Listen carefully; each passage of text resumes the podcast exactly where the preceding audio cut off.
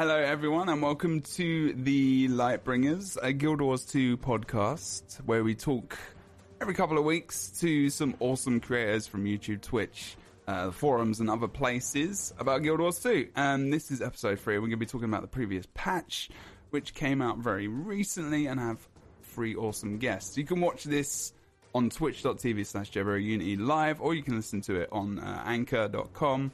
Um, sorry, anchor.fm slash lightbringers. And it's available on iTunes, Spotify, and pretty much any other podcast website which it gets distributed to. Um, I have these awesome guests, and we're going to be talking to them right now. And hello, people. I'm going to show you their faces. Look at this. Amazing. Hello. How are you doing? Right, I'm gonna get. Well, I'm gonna ask you individually how you're doing. Wow, Kriv has Kriv has got a fan. Everything. First podcast. It's okay. it was very good. That was very good. It is people. Um, we have Kroof, we have Inks, and we have Age as well. We're gonna go through them. Age, how you doing? You alright, mate? You good? I'm good, man. Just finished work. Podcast time. Guild Wars 2 time. It's good times. There you go. What age? What do you do? You, do you have Twitch? Do you have YouTube? Do you have a podcast? What? Sell yourself for a second. What? What do you do? Uh, so I have a Twitch. It's twitch.tv slash Age Night Road. I play mainly Guild Wars 2. I play other games. Uh, recently like Division stuff. Other than that, Oh, nice. um, I do have a YouTube channel. Uh, I haven't been up to date with that as much as I like, but uh, I might get back into that soon.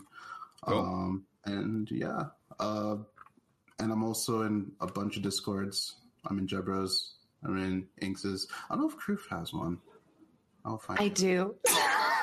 wow. Okay, I'll I'll get into that one.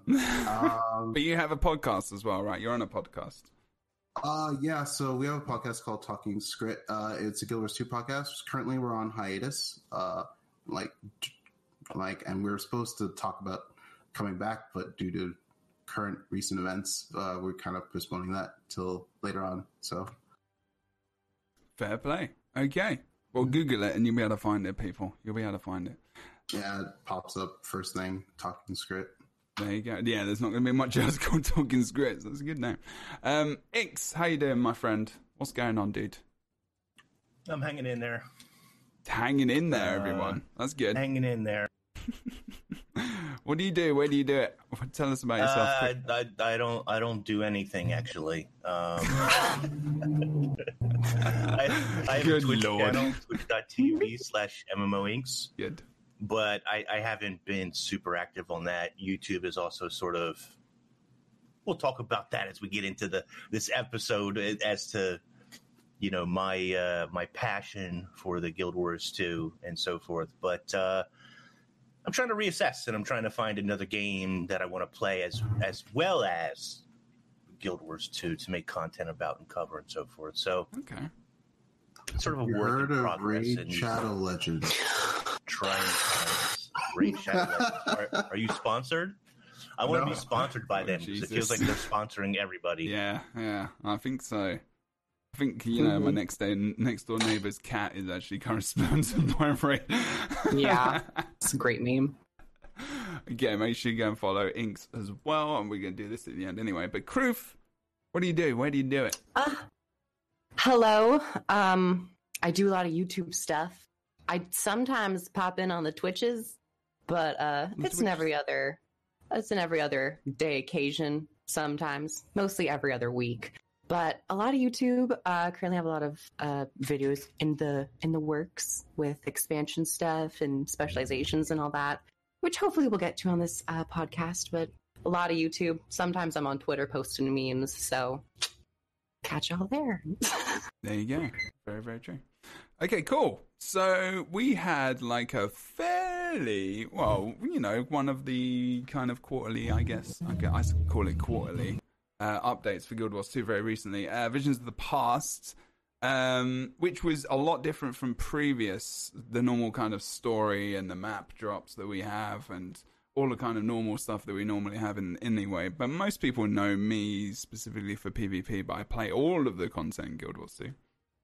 Um, and I've got these guys on to talk about the visions of the past, but also I think every kind of podcast I'm doing is we um, kind of lead up to an expansion announcement, which was at the end of a blog post, just cheekily kind of put in there. Um, I kind of towards the end going to ask and talk about you know what people think about the expansion, what maybe they think about you know elite specialization, just because it's fun, you know, to kind of talk about that stuff because it gets us excited for the future, you know. Um, but yeah, um, you guys have all played it, I'm assuming. I hope so. Otherwise, that would kind of suck. We were supposed to be prepared. What? Uh, you know, you're supposed to play this. This was about how long was this ago? This was like two weeks ago. yeah, two Um, weeks. But yeah, I mean, Vision. So Visions of Past. Um, so it was, it was very different. I mean, how do you guys feel about the whole thing that you know there wasn't a brand new map for a start? I mean, start with Inks. How did you feel when it was like you know you got in? It was like, oh, this is actually for once we don't get a new map. How about? Um, I'm okay with there not being a new map for every single release because I feel like they need to. And they've been getting better at it, I, I guess I would say, but they need to be better with the maps that they provide. Mm-hmm. So just pumping out a whole bunch of maps like in previous seasons isn't necessarily a super good thing. So in terms of, of looking for a new map, I didn't have a problem with that personally. That being said, the whole visions of the past thing maybe not content directed at my preferences. Ooh, okay. All right. Well, we can get into that again in a moment as well. Oh, Kroof's face is like Those are some fighting words. Just kidding. um. So, Crew, what did you think? Like not having a new map. Then what was that like? I was uh fine with not having a new map. I think them being tied to uh like feeling the need to make a new map every single release ties them down. I think it offers them much more leeway to to have fun with it. But they Yeah. did somewhat introduce a new map. They had to fully design this area. Uh, and I think they did really well with it. I just think that they were more focused uh, with what they Mm. could do rather than having multiple different regions where they need to, you know, spread their resources. It's a good point. Good point. Age. What did you? How did you feel about the whole non-new? Well, we'll say the normal kind of thing we receive every single time we have a patch, a new map, where there's like 60 maps in the game or something crazy. Right? Yeah. So like, ever since uh, Ember Bay, which was like the second Living Story season three map, I think it Is was. that the island? It's like Mhm. yeah, the fire, the volcano island. Volcano yeah, island. with the like ever since that map, I was like, I hope they don't add an, a map every patch. So I was that type of person who's uh, more for expanding on a map or doing stuff on the same map, uh, but like adding more content so that less of the population gets divided up. So I was, I was very impartial, I guess, to this one just because it's already it's the Hall of Monuments mainly as the map, the hub that everyone goes to. So it's and it seems like it's going to be a hub for most things going forward. So I was okay with it. Hmm, that's a good point. So you do you think then that the that is I mean I guess they've added more hubs before, but this is like a main hub, right? Whereas you had like the oh god, what's it called? Um the one where you Sunspear? Is it Sunspire? Well, where they bring when you bring up the um the new the new amount.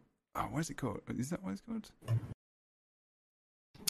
The Yeah, it's they u- they reused the uh, Sunspear Sanctuary. I think that's what it's called. Is that one? Like the Sun's one where you Refuge. Sun's Refuge. Sun's Refuge. Yes. Yeah. Because I thought that was going to be one, right? But then they're like, so Eye of the North is obviously more iconic, I suppose, for more Yeah, people, I uh, guess. it is. It very much is. So, for those who don't know, it's uh, the Hall of Monuments is a place where back in the Guild Wars One, there was the of North expansion. That was your central hub, and you also added uh, your achievements rewards so that you can actually transfer them to Guild Wars Two. So it was basically a place that you could see your achievements as well. So It's kind of Uh, funny as well because because because like um, the Hall of Monuments was kind of like you know this place where you could register you know your achievements and get this new armor when when Guild Wars 2 launched, right? It's almost that idea of like a new start kind of thing for me. in a way, where it's kind of like his Eye of the North, and then you've got this kind of brand new way of maybe thinking about content coming into the game. I think what Kroof said was quite good actually as well. That you know maybe they're thinking about things a little bit differently. Their focus is a little bit more on because I haven't got to design this massive area. You know, obviously they've got designers that are focused on environment. They've got designers that are focused on the questing and or whatever we're doing, not questing, but the events or whatever. Hearts. hmm Um, yeah, so always an interesting one trying to explain that to people. Um, and uh, so you've got this kind of big focus, and I kind of liked not having a new map. In all honesty, I was like, you know what, cool. This new strike is it? Is it? Is it classified as a strike? The whole dwarven thing is this? Is that? Is this actually classified as a strike? It's quite long, isn't it? I don't think it's classified as a strike necessarily. Like they didn't see say. At least I don't think they said like new strike visions I of the past. know. Yeah, think- well, I'm not sure because it's like you can join it as a squad or public, and it's I this is think- the kind of thing I'm won- won- wondering about. So go on. Sorry, I went into. I, yeah, but I do think that it is similar to it is similar to a strike though because they do use the same tech tech and they have the same you know window that pops up so you could see it as a strike um, i Mm. just think that overall the categorization is a bit different or it could be the same because you do fight a big boss at the end and that seems what to be like what a strike is uh, focus on a boss fight this is just a little bit more embellished with story uh, and a couple events True, true, true, true. Okay, so let's start with Eye of the North first. So, so this hub is it a good hub? What what do you reckon, Inks? Is it a good place? Is it a good place to hang out? Do you st- just stand there with your character and go into these other places? Is it just another place you can go? You don't really care about. It's just a place. Yeah, I, I don't. I mean, I think that it can become a really good place, a really good hub. But personally, right now, it doesn't have that draw for me. I mean, I don't hang out there. Mhm. Um, I hang out in the aerodrome or Lions Arch still, I guess. But um, it could become an interesting place if they continue to develop it a little bit more as they go forward, which I think they probably will. Because you have to pay right now to get the vendors and stuff, or the crafting. I haven't paid done it, so I don't even know what it looks like. So I don't I think I've, this is like only visible to you. I'm assuming. Yeah. When you pay for Yeah. these things, and it's like I'm not sure about that. I was a bit like, I mean, I'm not gonna come here if I'm gonna. I'm not gonna just pay for it just because to get it. To be fair, but I guess it could. It's a cool little thing to kind of aim toward. I guess. I don't know. How would you guys age? Would you pay for these things? Do you care about like having the extra crafting tables and stuff in Eye of the North and all this? I bought some of the essentials like a merchant, and Oh, I there you go. think like I think like one or two NPCs just because I could uh, at the at that moment. Um, and I was look, looking into like getting all the smithing ones just because uh, I, I just for that convenience. Because for me, I have the uh, you can either waypoint to that area or I have the Hall of Monuments uh, orb thing that you can teleport there to, and then I have to click the waypoint because it's a there are two different instances, one for the rewards and for Hall of Monuments, and then there's the new hub that everyone has access to. So right. Okay. yeah. Uh, I I do agree with things that they could be a future place for a hub, just because uh, when they said in the notes that it will be a place where we can progress, I I was hoping that they'd do something other than what they did for Sun's Refuge, because to me that didn't feel as um, that didn't feel as engaging, I guess even though like I feel like I'm I'm running around grabbing like books and stuff for the kids to read. That's that's good. Like but, uh, I was expecting more like uh, when I said when I saw Hall of Monuments, I'm like, oh, cool. So maybe I'll hang up achievements of things that I've done in the past, you know, things like that. But uh, it's not at that point yet. I don't know where they want to take it in that regard. So Okay. Yeah, I'd also agree with you both. I think that the importance of this hub will heavily rely on how long the season lasts or the saga lasts and Mm. how long that they actually want to use this as the main hub. There could always be the time when some odd episodes in they end up saying, "Oh, we're now having another hub." Or I think what be would be a, a better option is just to have this Eye of the North hub be the consistent one throughout the entirety of the saga. And I don't know. That just depends on how long the saga is actually going to last. That's true. What episode? I mean, technically, what Uh, what episode are we on? We're on. We're coming on episode three. Yeah. We're done with episode two. Well, technically, there's already been three with the prologue, episode one, and now yeah, two. yeah, yeah, yeah. Okay, so But- still got a bit to go. Still got the we still got like till next year, easily. And I think that Shaman data mined or had like said how many spots or slots are actually in the tome, the portal tome. Really? Uh, okay, don't say. Yeah, I'm, I'm not, not going to say, but that could also like hint at the the longevity of this season. But yeah, it's definitely a spoiler if anybody does see it. So if you want to go find out, you can do that. You can do easily Google that. You'll be able to find that. Or go and look at that shaman who is uh, someone because uh, I've spoilers. I'm like I go mad. I'm like no, I will kill everyone. Everyone will die. Yeah, I just saw it in a pa- I saw it in a passing tweet, and I was like, Ugh, know. I don't know. I'm, I'm like I'm don't mind knowing about the future and stuff too much, but I think it's just for my own personal thing. I'm not like you know you're the worst person ever. Other than if you spoil movies when you've just gone to see them and just been released, then you are the spawn of Satan. Although spawn of Satan is pretty cool, so I don't know. It just depends what you how you look at it. Anyway, okay, so Hub. I thought it was pretty cool. I liked the fact that there was a portal that you can access the strikes from. Well, that was quite cool. That was pretty good little nifty addition, and you can get some. You can have access to the skins and the- the other rewards there as well. Um, and I think you're right. You know, the potential for it to be something in the future, a little bit more developed, things happen, would be very good. Because when you first get there, if you look around, it's really empty. It's just like, what? Why is this here? it's like, there's gotta be. It's gotta be. There's gotta be things. I actually genuinely think that they sh- should just have all of these vendors and stuff available. Um, because I think it might be a little bit of a sink for currency. I don't know, or just a sink for currency, and also uh, for something for people to do to legitimately do. Because um, I think once I've and, and we'll talk about this again in a minute. Well, quite soon actually about whether or not this is a kind of almost one and done situation, uh, which is almost a lot of how people feel about previous maps, stories, things like that. Um, but we can get onto that uh, in a bit as well. Obviously, we'll talk about the things we like. I think it was cool. You know, it's Eye of the North. You know, that's pretty decent. That's pretty awesome. Um, and don't be afraid to say that you enjoyed things as well, because that's very. It brought me back some really good nostalgic feels just to be back again because I haven't been to my Hall Mines since I got my rewards. So I'm like, yeah, that's pretty cool. There you go. I had actually never been to the Hall of Monuments, period. Or so, Oh, even in Guild Wars, like just Guild Wars 2, just go into it normally to get to. no, I just never found myself there. So I was like, oh, I finally get to come here. Like you'd think throughout the entirety of me playing, I'd probably just pop in, especially with like Guild Wars One and stuff. Yeah. Uh, but no, I didn't. So I was like, okay, cool. I finally get to come here, and it's not just for collecting rewards from you know the Hall of Monuments. There you go. There. Inks, did you, did you, were you like, yeah, cool, this is just for a little bit? You're just like, yeah, it's Eye of the North, this is quite cool. No?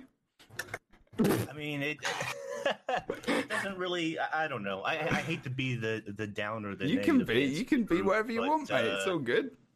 I, you know, I I don't have.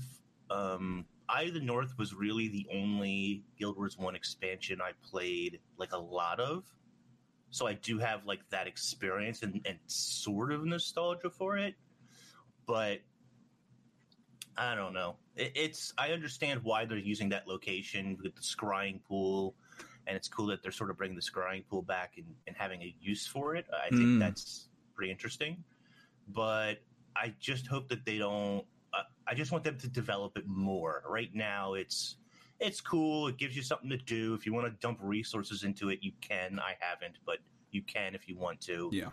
It's a good sink for the game, which you know MMORPGs need sinks, unfortunately. Yeah, and um, so it's okay. But I'm not like you know. I don't know. I wasn't. Uh, massively hyped for it. Not not to pick on Aurora Peachy, but I wasn't Aurora Peachy happy about seeing it again. no, Like, no, no, absolutely. I mean, that's fair enough. Yeah. jump up and down, or but I, I don't hate it. You know, it's just it's Yeah, there. It's whatever. I mean, people, yeah, absolutely get excited for different reasons, and that's just that's not something that's going to get you going. That's not going to get you going. You know, that's fair enough to say.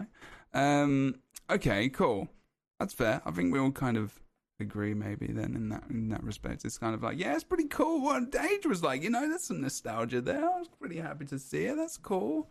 Um, I was kind of like, you know, I didn't really play. I mean, I, I streamed Guild Wars One like a year and a half ago. Um, and you know, I don't think I got to that part, but I was still like, "Oh, this is cool. This is a place that you know people know, and this is cool." And now I know what it is. So there we go. so I, I guess that was it for me. It was this, it's a hub, um, and people probably be talking like, you know, you've been talking about this one place for twenty minutes. Let's talk about the actual content that got released as well. um, but yeah, the access to Wow. strikes was pretty cool because I actually I on stream last week. I um I haven't done. I've only done one. All right, actually no, I think I've done two. So I got into a pug squad, managed to get into it, and be they were they were like asking for all this stuff, and I was just like quiet. I just didn't say anything, and I was like, "Do you really need to have like qualifications to do this? It doesn't feel like it's that difficult." And one of them is a little bit. Surprisingly, yes. Like I now that the portal is there, I've been seeing myself actually do strikes much more frequently. But the Ah. one strike that actually gives me the most issues, uh, other than the bone The scanner, bones. which, but it's also the whispers of Jormag. That is uh, for a public Oh. group is surprisingly extremely difficult if you don't have like two healers, like a scourge barrier, a Ventari, uh, Rev healer. So you know. The talks about qualifications and needing certain builds often pops up, especially with the recent uh, strike missions maybe not so like the the very first couple, but they've Hmm. been progressively getting a lot harder.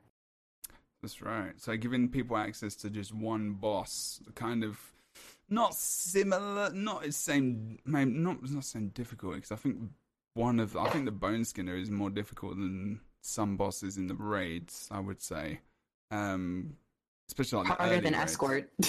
Yeah, I mean it's it's like yeah, but like I think I think it is it is good to have these different levels because I like I like that they you have that easy access and it's just one boss and I think they might move to that in future rather than just creating entire raid wings. They'll just have this really difficult boss that you just go in and kill or try to kill and then difficulty assigned to that rather than wings. I kind of like in a way, but I think you know people do like their classic raid.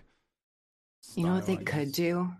What They could do Wizard's Tower and have like each room be its own boss with a strike mission. But people would also like to see that as a raid. Well, there you go. That's the thing, isn't it? Walking around. the But it could work as a strike mission too. Hey, I just want some Wizard's Tower. I just want to see what's up with that.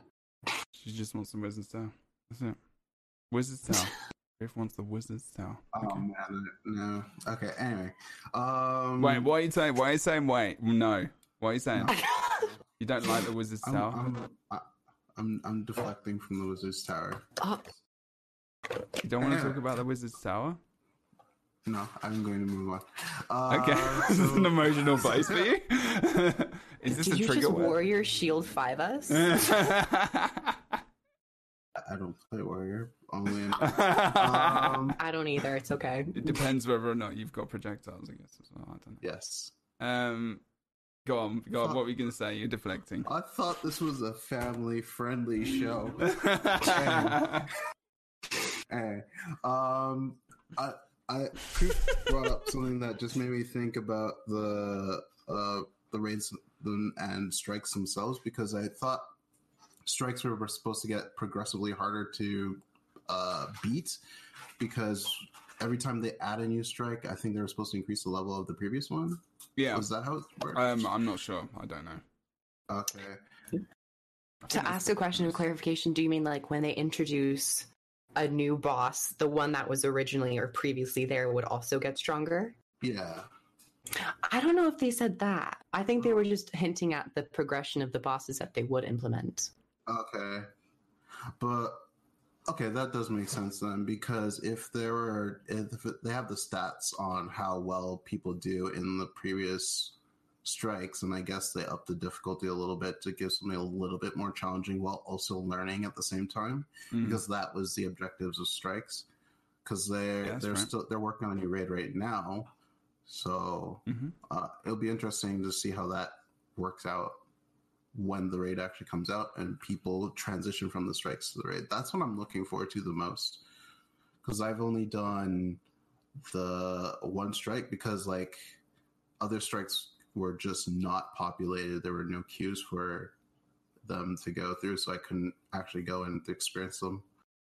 I think At the public, myself, anyway. the public queues would be a good idea for those because there isn't, is there?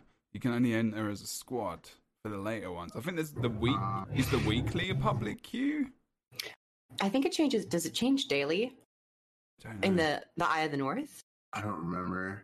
I'll have to log in and check it. Actually. Well, Yeah, because maybe I have to go I at the think- week the beginning. Uh, I think it's. I think it changes daily. Yeah, I think it's a Okay. daily strike mission. So that's another positive function of the the the new Eye of the North hub is for people to potentially get quicker public queues. Mm. Okay. yeah, because I would like to experience the other ones just to see what they're like. They are fun. They they definitely get more intense. I don't. Definitely do. I don't understand why they took public queues away from some of them. Because to be quite honest, uh, like I- I'm not in a guild, right? So a lot of the content that I experience is with random people, which can be a good thing, can sometimes be a really bad thing. But regardless, you know, if you don't have a static group, which I do not, hmm then doing some of the strikes is like very difficult because people aren't really looking to do, especially some of the easier ones that they don't care anymore or whatever. Which, you know, I know they're super easy, but it only takes a couple of minutes. I would like to do them daily, but that's not always feasible, especially depending on what time of day you play. If you play at reset, it might be a bit different, but I, I'm not available at reset. So, you know, I play either late at night or early in the morning. And so, you know, doing some of those strikes or even finding a group to do those strikes is a bit difficult.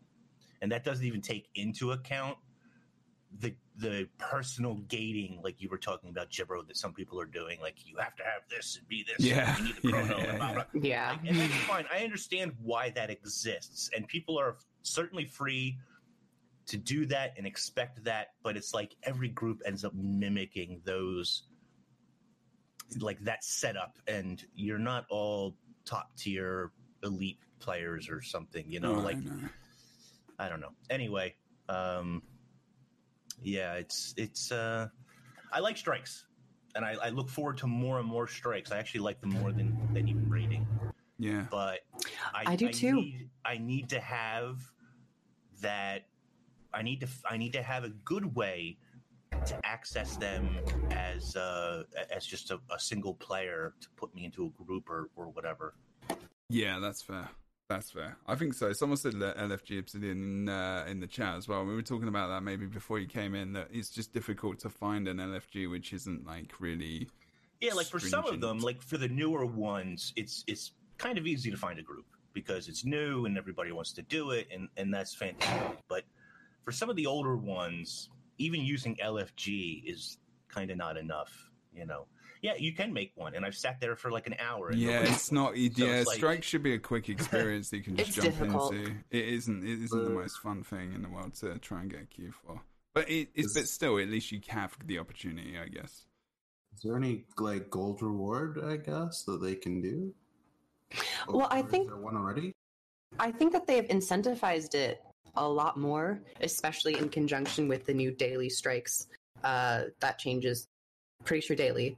But you get these shards from them now, and then once you collect enough shards, you can get ascended gear Yeah. um, and other various rewards. However, this might be jumping to another topic right now, but uh, how valuable is ascended gear going to be with the new legendary armor uh, tab coming?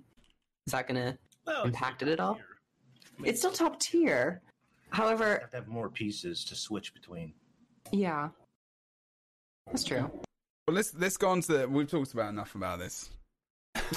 I'm done. I'm done with it. I'm done with Enough. it. I like I like the strikes. They're cool. I like the fact that you could gain access to it. But yeah, that was that was some good information. It is not easy. It's not. It's well, LFG is better. Yeah, it's true. It was in the other evening. It was okay, but it was very much like need this specifically, need that. So maybe trying to start your own groups, but it can be really daunting to do that because you know you're like, will people join it? Like, I just want to go and do a strike. I don't really care. Like, if I even kill it, I just want to experience it. And I think being able to just experience it is difficult, um, unless you kind of. I think you have to run there, obviously, to the instance to make it public, but whatever. Um, okay, uh, so I was gonna say no, new strike. I've labeled it as new strike, but is it forging steel? The um, is that what the dwarven that instance is called? Yeah. It's called Forging Steel. I think so. Um, I found that I found that awesome. I loved it. Jumping in, like you know, as I- part of it. It was just like that first. It's, so instead, what people listening, if you haven't actually come in, it's not your typical kind of story. I mean, there is the instance afterwards, but the first of all that you have to go through, you are. Who are you?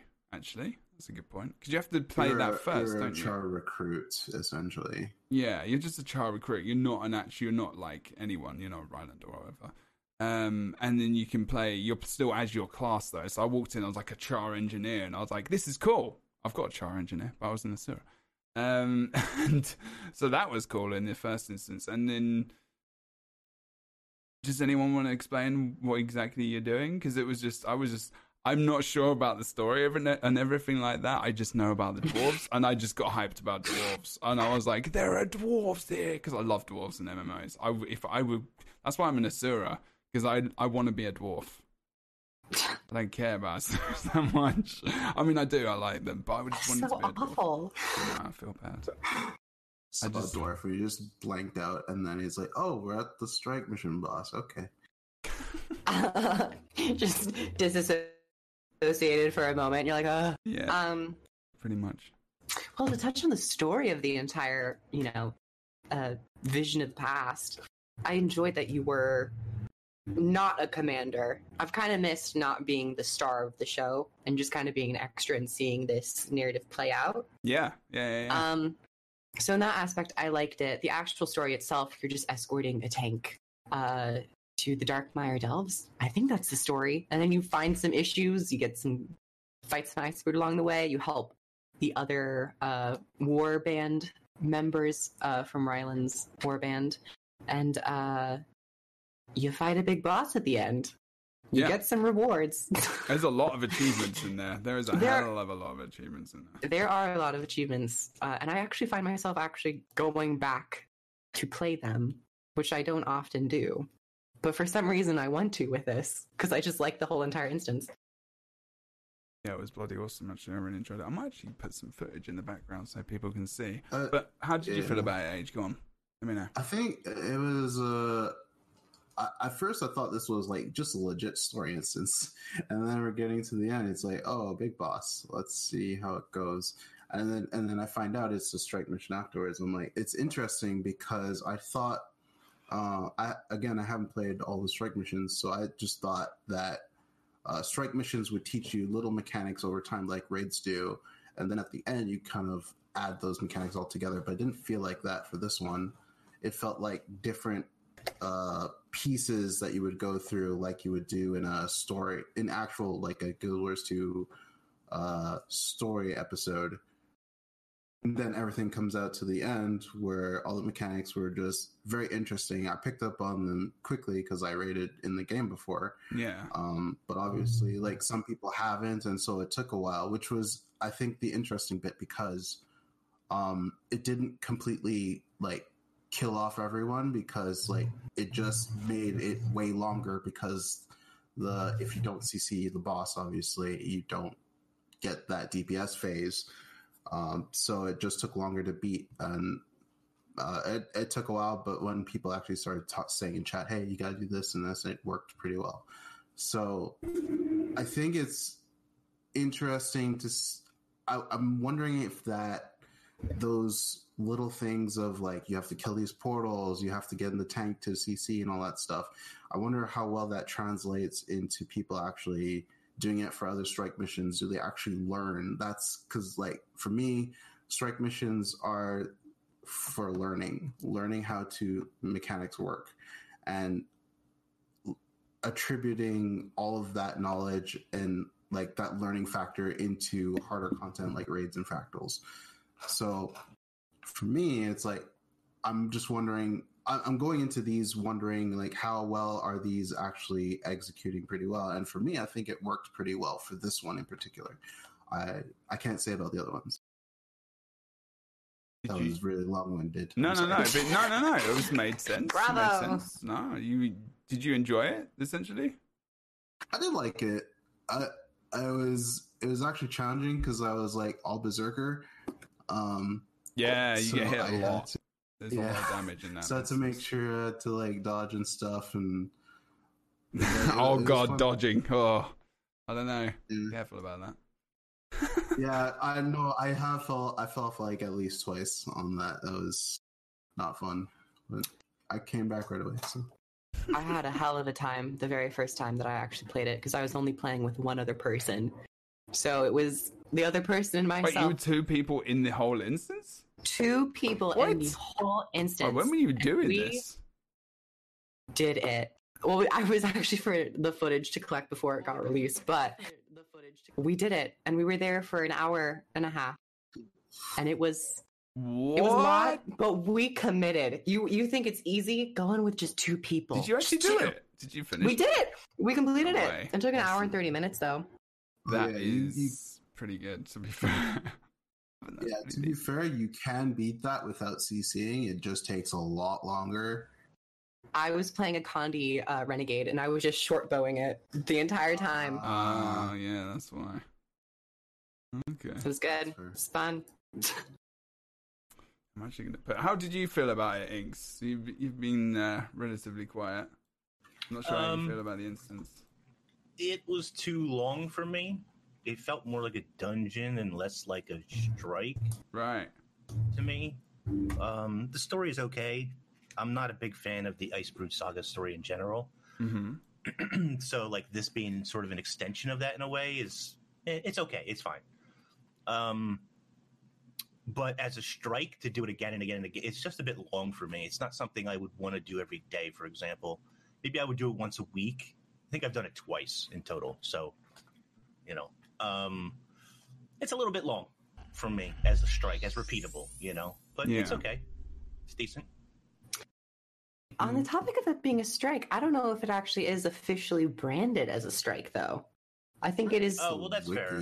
That's fair I maybe it's not wiki and it said maybe it it's not considered a strike what's that age I checked the wiki and it said it was.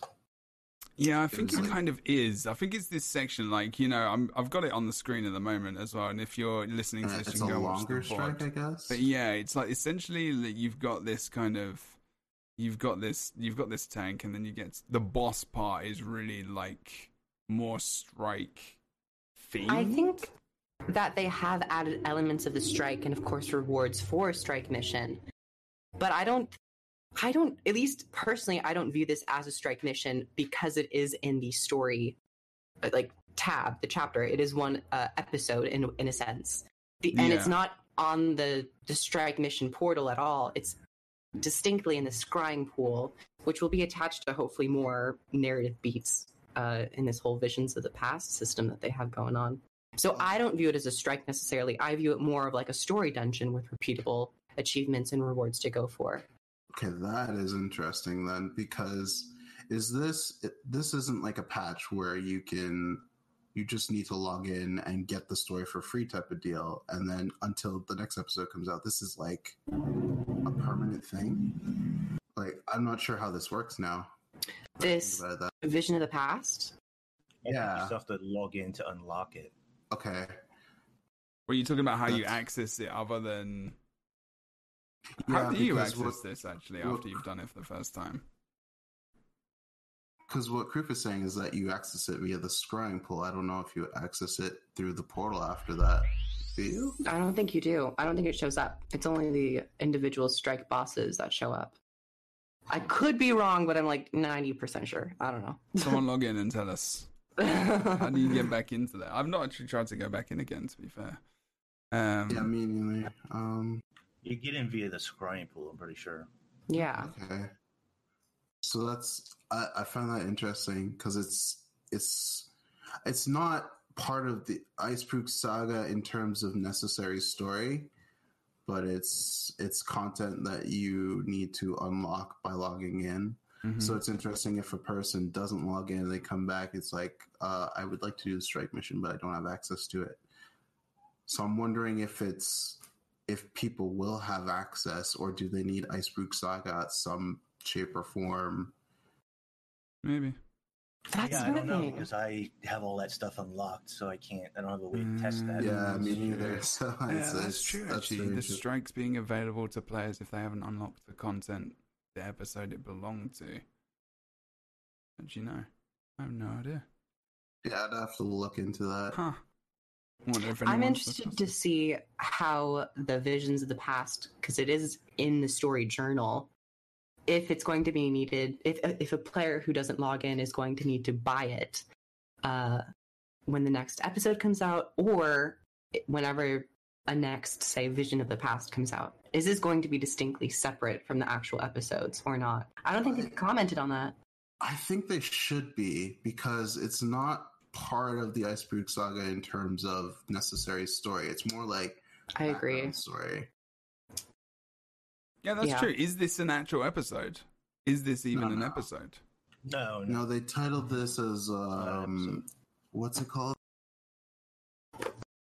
I think this is just a Visions of side- side branch of story that they, It's a separate side release. yeah. So we've had We're two. likely- we're going to see more of. Okay. So this is not so, like, included we're going to in. get episode three, yeah. and then after episode three, we'll probably get Visions of the Past two. hmm Right. That won't be. So what they're it's called, but- extending the. So you do you think that they're extending the? They're going to have the same amount of episodes that they have, but they're extending the visions of the. They're extending it the saga by double almost by inserting a visions of the past after each episode. Yeah, it's that. Yeah. Downtime. festivals.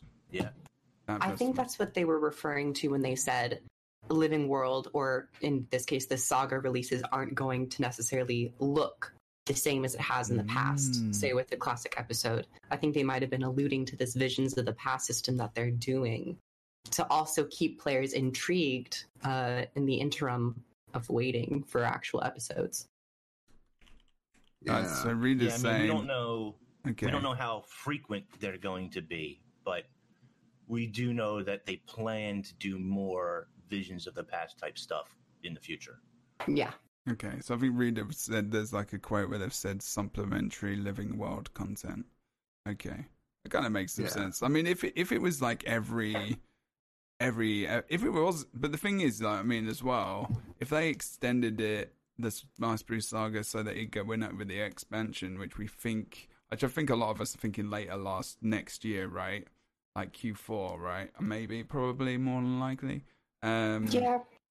then they probably could extend the they could get the blood this saga going on till then if they do it this way Easily. right Easily. yeah easily yeah. I think they're going to.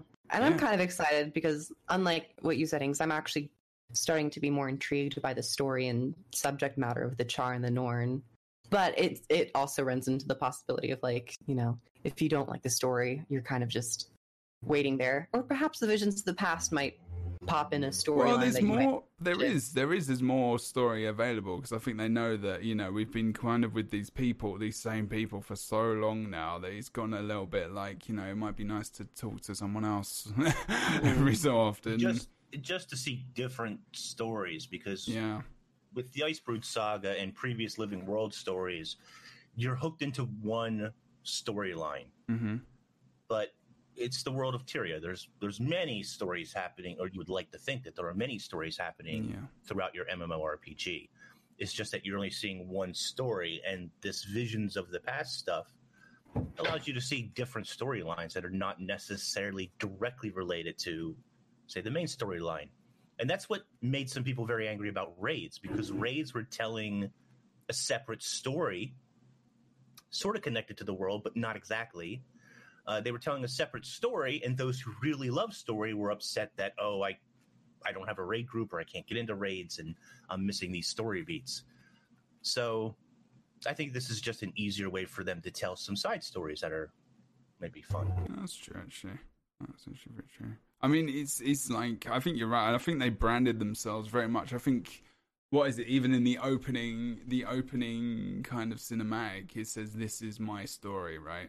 Like it's all that's like the Yeah, primary yeah. thing. So oh, that's so they're they're actually selling it as like your this is your really hooked like this is your story. This isn't anyone else's, but um, you know, in in a world where you say you completely right, Inks, you know, it's a world where there are many, many, many stories, and you want to find out about, you know, where did Ryland come from? Like, how did he get to this place where he seems like him, you know, he potentially, you know, took a wrong turn, or you know, how did this NPC die, or how did you know this dungeon get formed in this way? Like, how did these things happen? And it's like there's always these questions where you're like, this actually could be quite a cool little storyline, and then yeah, you don't really get any of that backstory. So I I really liked it in that respect, and I think you know even with the dwarves in that instance, I know I'm obsessed with dwarves, but it was a new NPC, it was a new enemy, um, it was a new model. Well, was it a new? It's not technically a new model, I guess. They've just based it off the dwarf, I suppose, but um, that was quite cool. How did you? What did you think about the dwarves? I mean, I have to ask because I just loved it. I was just like, yes, there's dwarves in Guild Wars too. Ah. And they called. I had to, I had to ask reading it because I was like, uh, which dwarves are they? And then Stone Summit, and I was Yeah. like, wicked. Was it? I Was it? shot them. You I shot them with the cannons. That was fun. No one cares about them at all. Like as much as I do. Apparently, I, I, I you have to play Guild Wars One to understand, I guess. But I guess. um, yeah, but okay, I gotta talk about the cannons. The cannons were really cool though, because I'm a, um, I don't know if anyone remembers, but there was like this image where a charr, I think it was a warrior type with a cannon over its shoulder. There's like part of Mhm. that. I'm like, it translated to this. I'm like, yeah. oh, That bazooka. wait. That was cool. The bazooka thing. yeah. The knockback and And stuff. I'm like, and I'm like, can can like, for if you're gonna add new elite specials in, can someone have a cannon? I don't I, like obviously make it good. Yes, H. Yes, they can. clean. Exactly. That was exactly what I was thinking when I was streaming. I was like, dude, this is a new elite specialization. It has to be. Bazooka Yeah. is so cool. Like, imagine that, dude. It was that knockback was fun as hell. I love Yeah. that. I, I was thinking they can make it like a charr, like uh like an engineer kit, if anything, or Yeah. like a specialization for warrior or something. But uh, I was think I was also thinking like, oh, would this be good for PvP and things like that? And not, but yeah, that's digressing from the. I've kind of got a factor mortar of a kit. I mean, it could work similar in a similar respect. I mean, you know, They'll tweak the numbers. yeah, we don't care. We want the more. We we don't. We I, I don't know. And not. I'm gonna say. I'm not gonna say we because I'm not sure how Inks feels about the the whole bazooka thing. he doesn't seem that amused. Oh no, he liked it. His thumbs up. It was good. Yeah, it was Yeah, fun. that's it. Okay. Yeah, I like and I like the dwarves as well. I wish there was Yes. more more Tell of them. more. Actually, you know, as far as I guess we could maybe talk about this later, but as far as playable races go, dwarves is definitely on that list for me of hopefully being playable at some Fucking point. hell yeah. I don't- Sorry, I swore. I I'll don't know try not to. a reality, but I would like it. You know, See, Inks has said it. I want it. It's in. Dwarves. I was playable thinking dwarves. that- yeah, I was thinking that perhaps with an expansion they could do some sort of sub race. Granted, you know everyone wants the Tengu, but what about the dwarves? Who cares about the damn Tengu? Screw them. I, I mean- want They dwarves. are Who cute. cares? They're birds. This. This, these are Excuse small- your mouth? These are I want dwarves. to tank Okay. thief so badly. The You want to shame. take over me? What about a, what about a dwarf thief? Have you thought about that? Actually, that that A would be dwarf cool, thief. too. Okay. You know what? I like Corvus. What do you say? Dwarf and Tengu. That I'll double just have feature. them both. It's like it's like the one meme. Why not the both? Like Yeah, uh, let's do it. Sure. That's a lot of work though. Nah, it's fine. I think you know. what, I think they on the whole topic of races. I think they could do it, but Yeah. uh, and honestly, I wouldn't even be mad if they just said, you know what, we're not doing a voice actor. The entire one through eight experience, you're just gonna have to read. But you know, I don't know. I would I- be fine with it. I have a theory about this, and we can talk about it later. But I do have a theory about this. I have a theory about whether or not if they if they brought new races in, um, not new new, but you know new playable, uh, what how they would do it. I do have a theory. Could they use Um, the audio files from existing voice actors and then just happen to switch it up? I mean, I wasn't just thinking about. I wasn't thinking about that, but I mean, you know, Oh. you could. It might be a bit dodgy. Suddenly got the grainy old. Weird, but, oh well. and there's just random words like spliced together, and it's just like, "Hi, you are." and it kind of sound like your bot on Twitch. That'd be kind of funny, I guess. Um, okay, this is giving us fuel for the fire uh, in a bit for kind of expansion talk. Um, Let's throw a gas canister on it. yeah, fire everything, fire everywhere. Um, da, da, da, da. but yeah, I like this. I like this longer instance. I actually really liked having this instance public. It was quite cool. The, the events leading up to the strike and the boss um, was was pretty cool. Whether or not it's a strike or not, whatever. Um, we'll get away, we'll get away from that one. Um, but the boss was cool as well, and it was you know it kind of reminded me of the uh, what is it? Is it cough? It's not cough. Um, I can't remember which instance it is where he's got the he get, does the whole Terminator thing as well with the thumbs up. Which which instance boss? Which dungeon boss is that? Do you know what I'm talking about? He dies and he's got he has his thumbs up. He does the whole thumbs up Terminator thing. The molten facility I think so. with the same model, or is this a different model sure. you're talking? Sorrow's referring to? embrace. Yeah, yeah, yeah, yeah. There you go. Chat's got it. They got it. Yeah, They got it. yeah. It reminded me a little bit of that similar kind of thing, but which is fun. Um, okay, so story instance. We were playing as Ryland. You guys like that story instance? Ooh, I totally forgot about this, but this is nice. Okay, anyone anyone can talk. I just wanted Age looks excited, that. and Inks is kind of, I think, excited. I'm not so sure.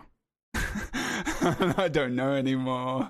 like Inks' face Uh, is like confusing because he's he's very deadpan, but then he's like kind of happy. But Age, you I seem excited.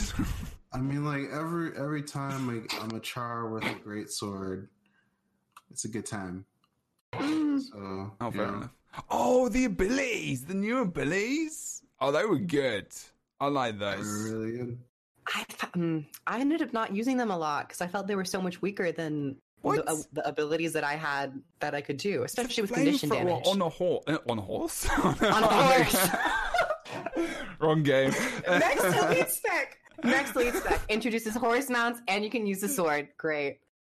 Just- you just got this horse and you're holding it. and It's just a flamethrower out of the back. You're so- holding a horse that's holding a great sword that's on fire. Yes, Yeah, let's yeah. make that a thing.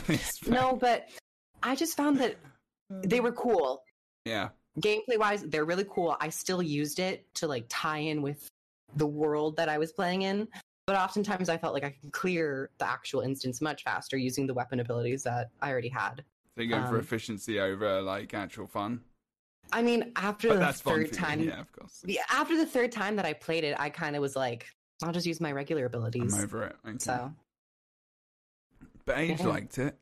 I use the great switch now, bro. Why did you like the Great Sword Age?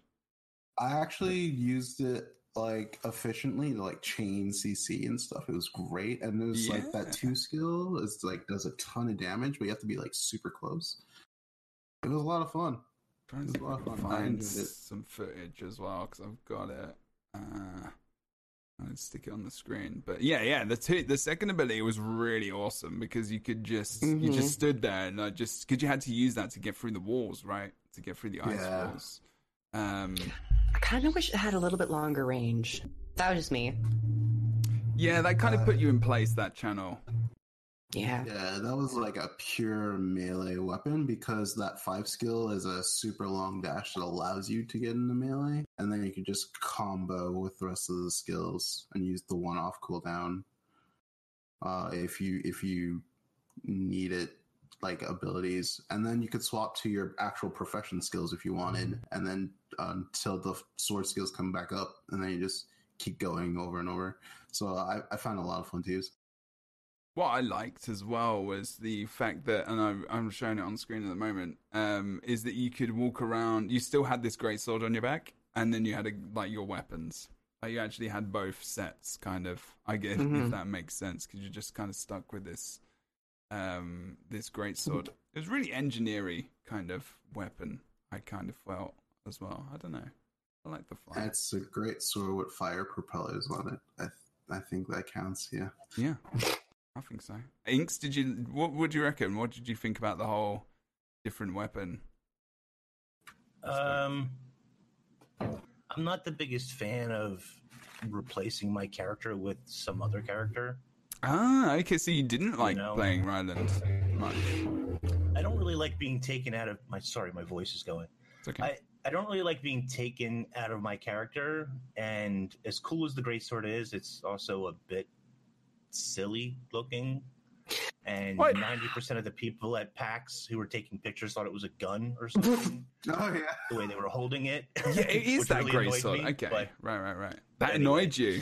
Oh, but Um, it Or it is, could have just it? been really heavy. I isn't heard it it was really of? heavy.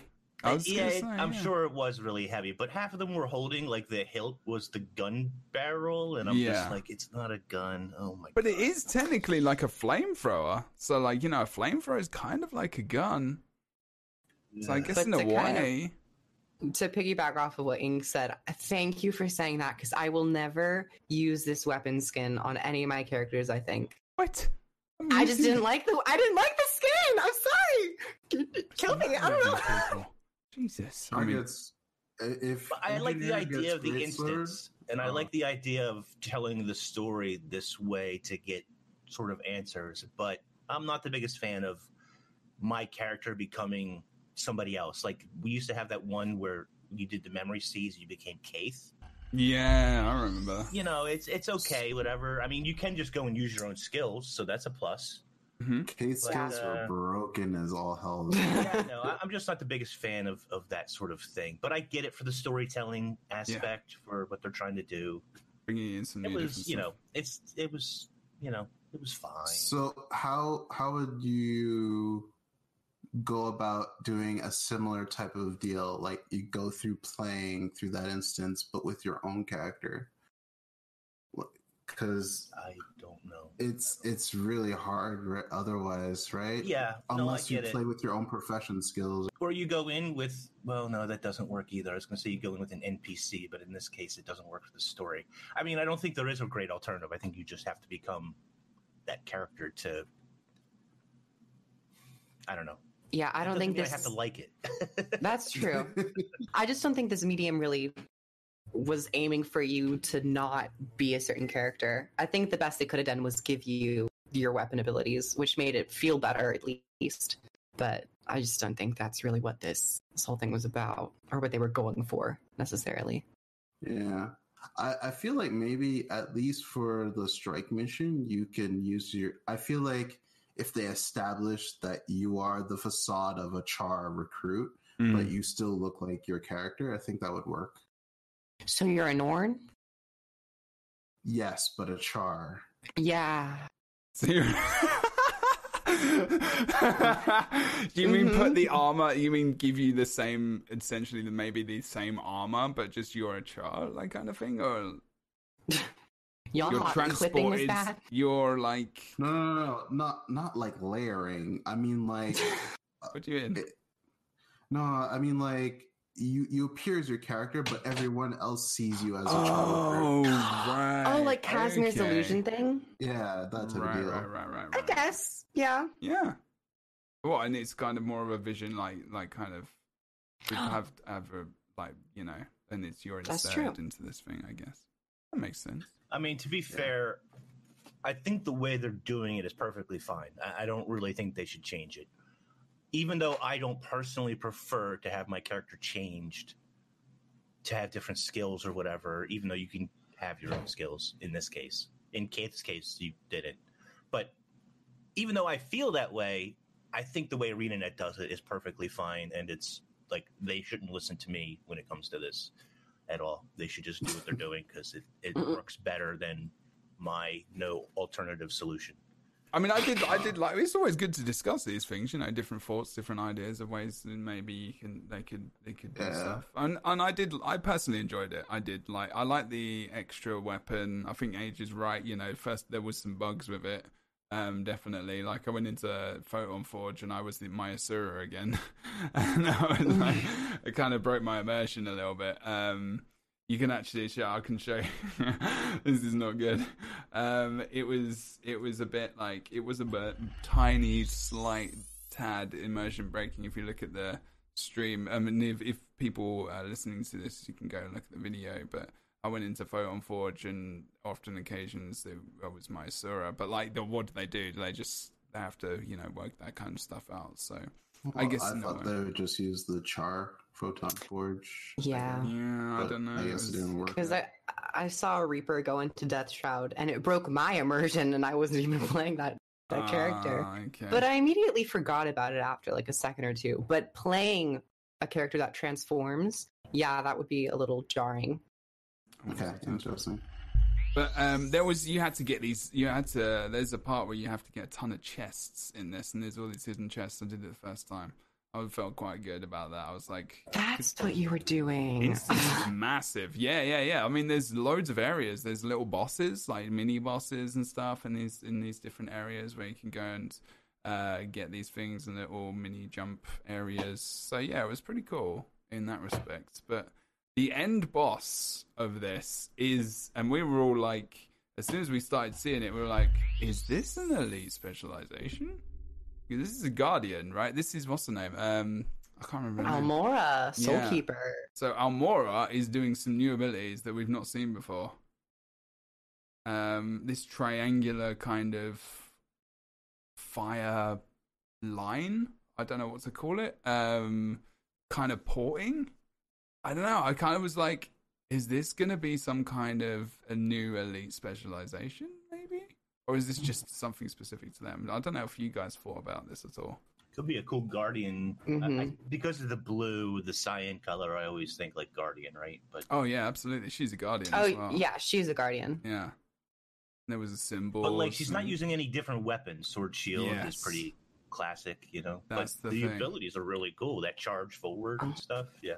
I think one could interpret this using a sword and shield could be that they might get and I know a lot of guardians have been saying, what about an offhand sword? And if you look at the the pattern that we've gotten for elite specializations, we've had a, a two-hander longbow, we've had a main hand axe, we haven't had an offhand yet, but we can Mhm. use the main hand sword.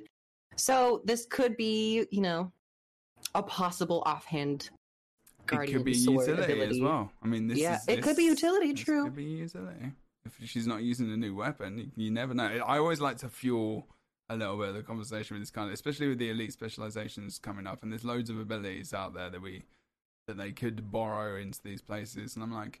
Hmm, because these lines are around for quite a long time. There's another ability where she kind of goes into the middle and puts out these kind of mini Aegises on the floor, which kind of look a little bit like uh, Dragon Hunter slash yeah, dra- kind of Dragon Hunter esque, I guess, with one of the traps that we've got. And I was just like, yeah, okay, maybe this is a thing. Maybe the, the maybe the you know the the great sword is going to be a thing. But I don't even know if they've started work on.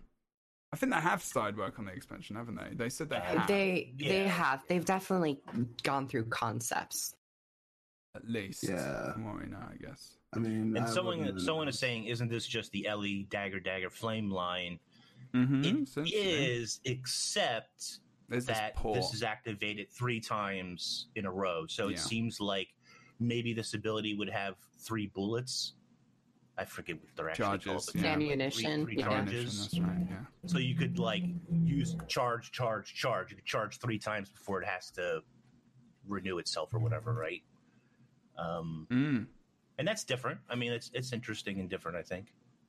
I think that'd be I'm going to tell you right now, as a thief player, I am going to be very sad if this is a specialization because fighting that will be very painful.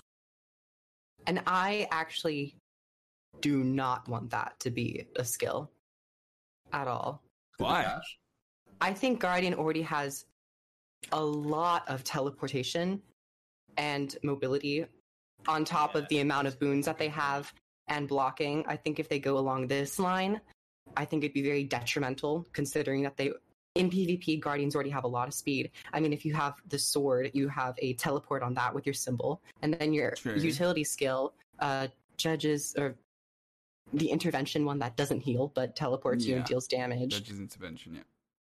and then to have possibly three charges of a fast dash and evade possible evade possibly evading skill i think it just really muddies the entire guardian kit It's weird. I think the, the fun the funny thing is is because in PvP, Guardian is not really considered that mobile, really. yeah. Um, In because PvP, in com- Guardian- in like comparison to other classes, because you have to take a rune to supplement your speed, like Lynx, for example. Um, they have a lot of swiftness They do, but if you're playing damage, you don't, unless you're playing Symbol Brand, which you know you can get speed from Tome, but um, which is broken. But um, or if you're playing firebrand just go into your tome yeah, yeah, it's it's a bit, yeah, it's a bit. Other than that, I mean, you've got two teleports, but there is cooldowns for these. So I think you, they could get away with it just about, but I think you know they'd have to bring something out probably for for Necro or and other classes because still there's, I think you know. I don't know. We'll have to say that's PvP, mum. That's I where mean, my I- brain's at, I guess.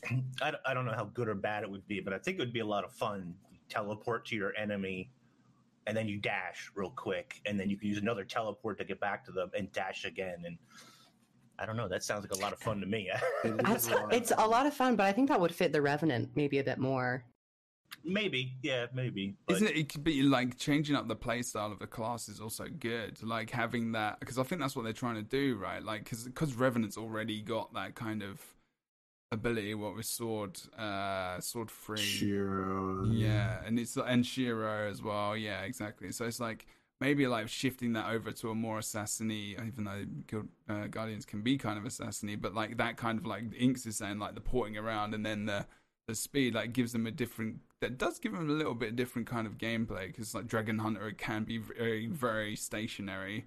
You just slam down your traps, you know, you pull pull people in and you know you're hitting them from afar with your bow or whatever. well, and, and somebody else said it would be great for Guardian to get away, to get out of combat, to get away from people. Yeah. you could triple dash away. Exactly, because like you can only you can only engage with ports. Like you need a target for ports. Like whereas like great sword is good, I guess, and scepter help free helps with the with locking down. But otherwise, if you're a guardian, yeah, getting out is quite annoying unless you got staff, I suppose. I think their Um, whole entire system of getting out shouldn't be based on teleportation. I think it holds much better to having ample access to stability and aegis and protection. I think they rely more so on boons than rather being a thief and teleporting away. I just think in terms of thematically, I wouldn't like to see it for Guardian. Mm. Is it a cool skill? Yes, but do I see it for Guardian? Not necessarily. Yeah, fair, fair. That's actually a good point as well. Many things to consider. Many things to consider. But We've ventured into expansion talk. Um, I think it's because we might be going there. Um, I'm going to have a quick look. Uh, we've got because we've got about 45 minutes or so left anyway, so we might do. But generally, there are other things. Um, okay, I was talking. Oh, the, yeah, of course, the story instances from episodes previously in the past. Um, Hmm. this wasn't what I thought it was going to be. I'm on it. In, in all honesty. really? Uh, Inks is like, uh oh. Um, that doesn't mean it's say that? doesn't mean it's bad. Um, and it doesn't mean I didn't enjoy it. It's just not what I expected it to be. Can, can you explain it to me? I have not seen this yet. Um, so I thought this was going to be a redo or a, or a, a new envisioning of an part episodes from season one, uh, or or specifically maybe even starting from the beginning of season one. And maybe I read the post wrong or I interpreted it wrong, which is which is my fault, and it might not have even said that. Um, but I actually thought we were going to go through it and experience season one again in a different way. Um, I don't know. I don't know if anyone felt that that was kind of insinuated in any kind of way, or I just read that wrong, which is potentially the case. Um, I didn't expect to get what I got. Did anyone? I expected exactly what we got. You did. I think you know we were talking a bit, a bit before of like lowering expectations, or rather getting hyped only to be let down. Oh no! Don't said- say that. I- well, I mean, you, you can. dug your own You grave. can. I, Trevor, d- I you dug your own grave. I did. But um, I was expecting exactly what we got when they said we're going to be seeing four episodes of Living World season one. I wasn't expecting them to remaster it at all. I think Mhm. that would have been entire. That would have been. Oh, that would have been a lot of work. of Yeah. yeah, yeah, yeah. I think, but I do think the way that they have implemented it is a little weird. But they have said that they're going to be continuing this to eventually have a fully like solid set for Living World Hmm. season one. when you say But weird, I don't. What do you mean weird? It just felt extremely disjointed Mm, because you jump right into like the only one that I played was Bram's. Brands. Bram's is the first one. You jump right in, and if you don't know the story, you're like, "What the hell is going on?" You immediately are flung into a conflict, Yeah. and there's no background. You get hints of it when you're playing it, um, but with with it being Bram, it makes sense because he was one of the very first characters introduced in Living World season one. Mm. But I thought that the best thing to do would have been to have like four four instances with Bram rather than jumping, you know, from Bram to Rox to Scarlet to Canach, just all over the place. Have a set where you release it, have four instances with Bram giving backstory of Bram, and then leading into the conflict. That's Oh, how I would have done it. Was it? It was all one shot.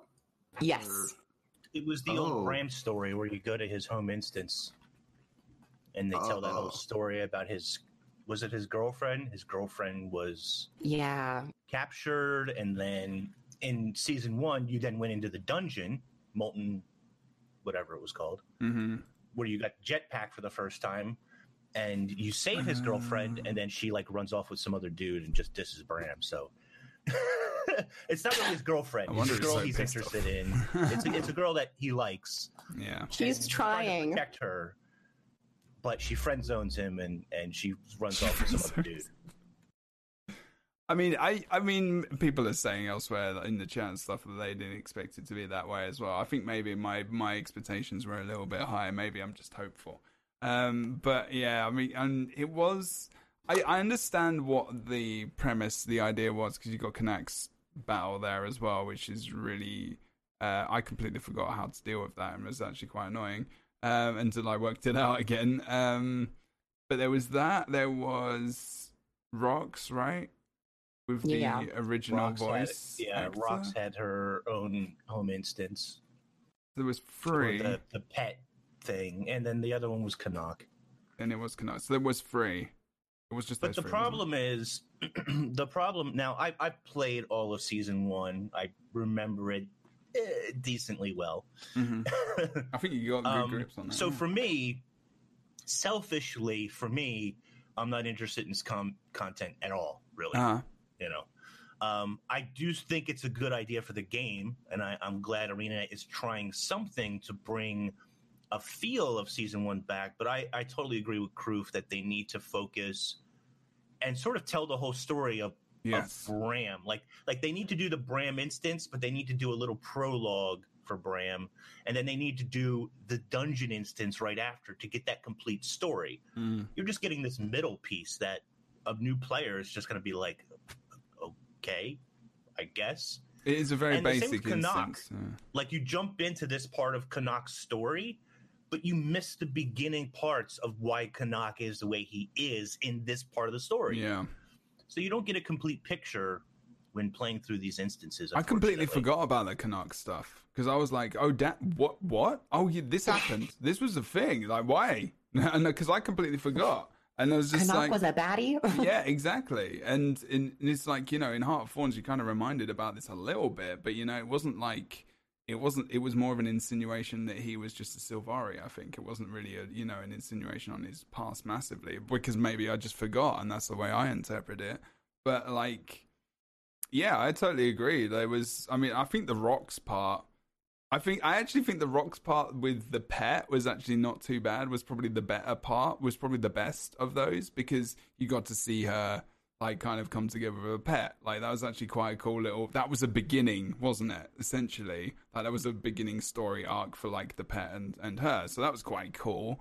Um, but yeah, I think I feel really like there was some stuff missing there that that could have that maybe could have been worked out because I'm still thinking about, and I think Inks alluded to this as well, was the, was the new player that's coming in and that is still really in the dark in terms of what happened in this first season, like this first in this first season, because you know there were so many good things, um, and we were talking about Southsun Cove, we were talking about you know uh, LA. We were talking about, you know, Battle for LA and all that kind of stuff. Remembering how epic that was, if that's going to be coming back, um, because that was one of my favorite bits of content that they've ever released.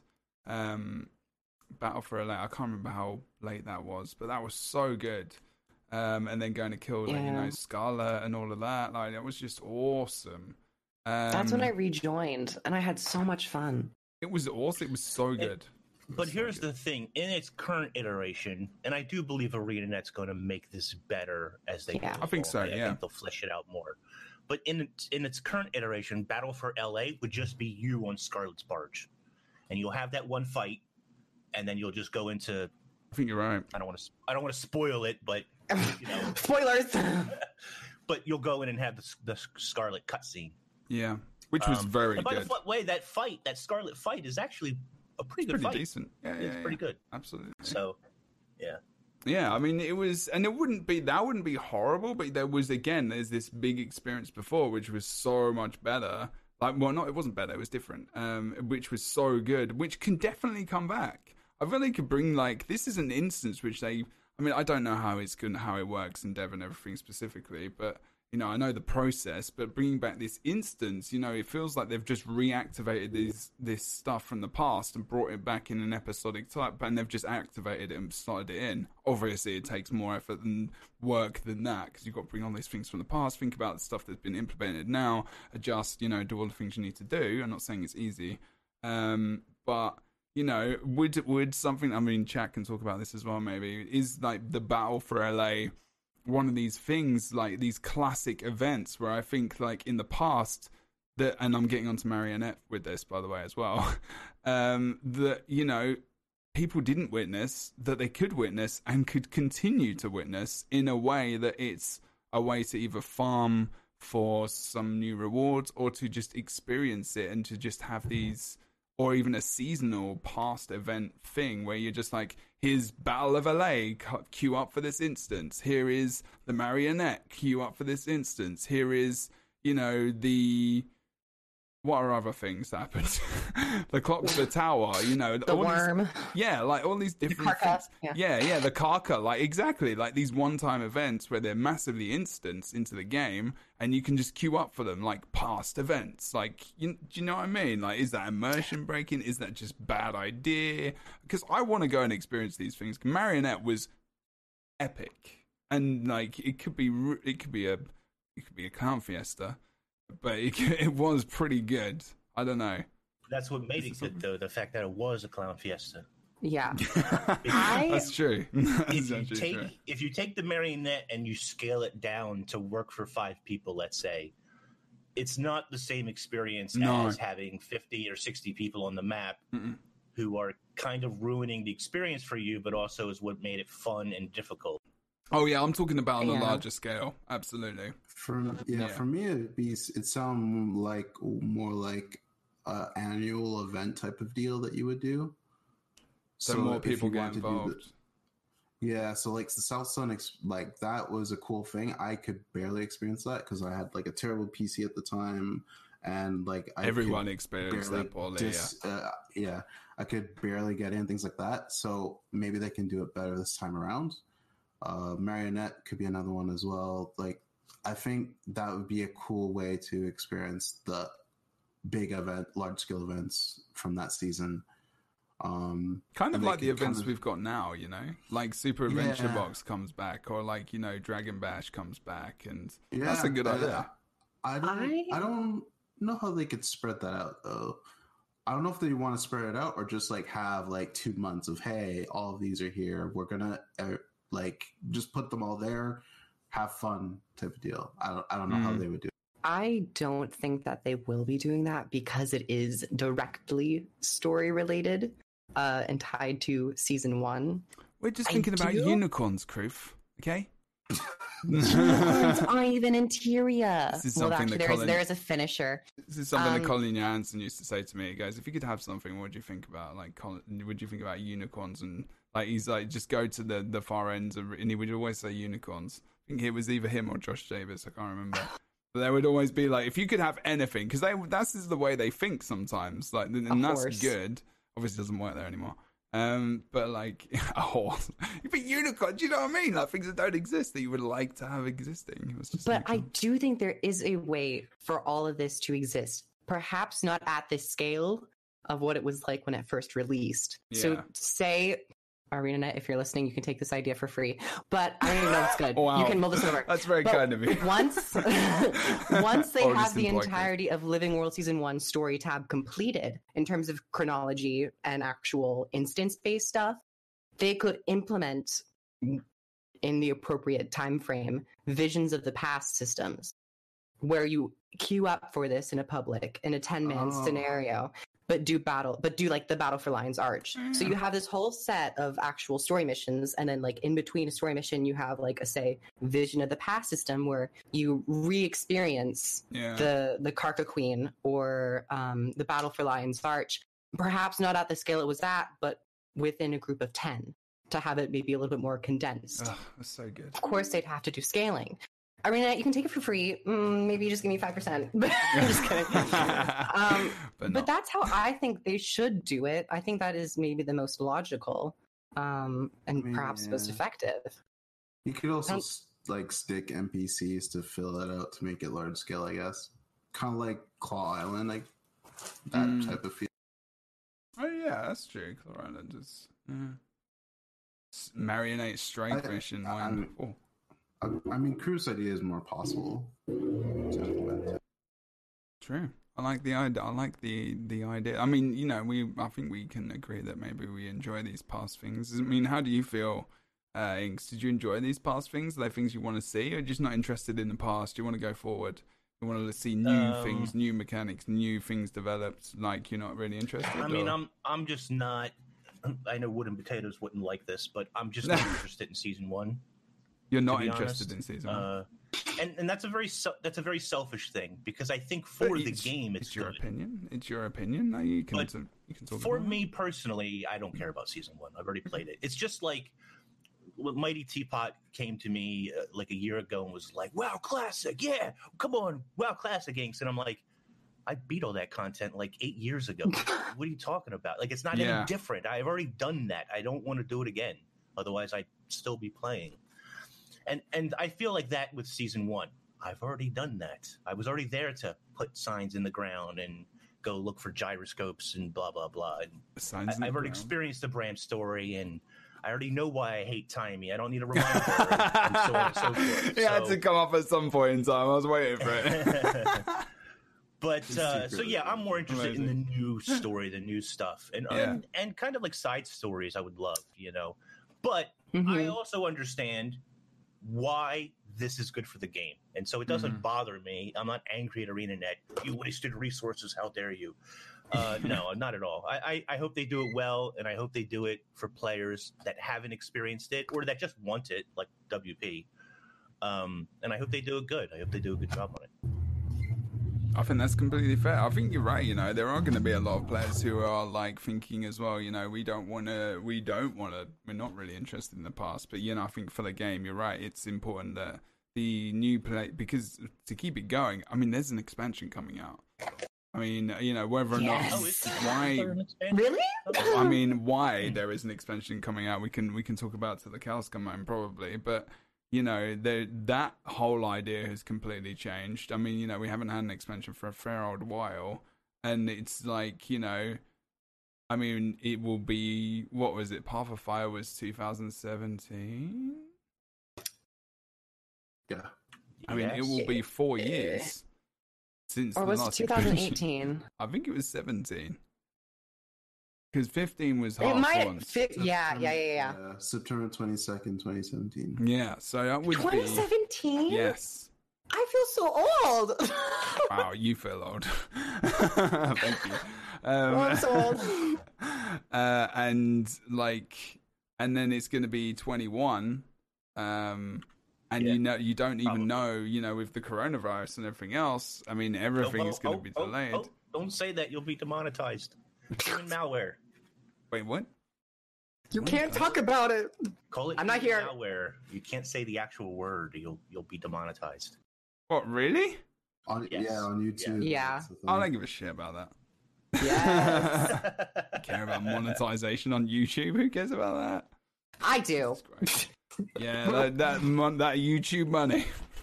I need I need that forty cents every. Yeah, I was gonna say. Yeah, well, yeah. I really don't care about YouTube monetization. I'm a a Um, struggling college student and I need to get groceries. but yeah, like because of all these things, I think you know, in, in, in that's the more general scale. That's not ArenaNet specifically. So that that is a big gap, and obviously they've had this. Um, It know, they've will had slow them down some.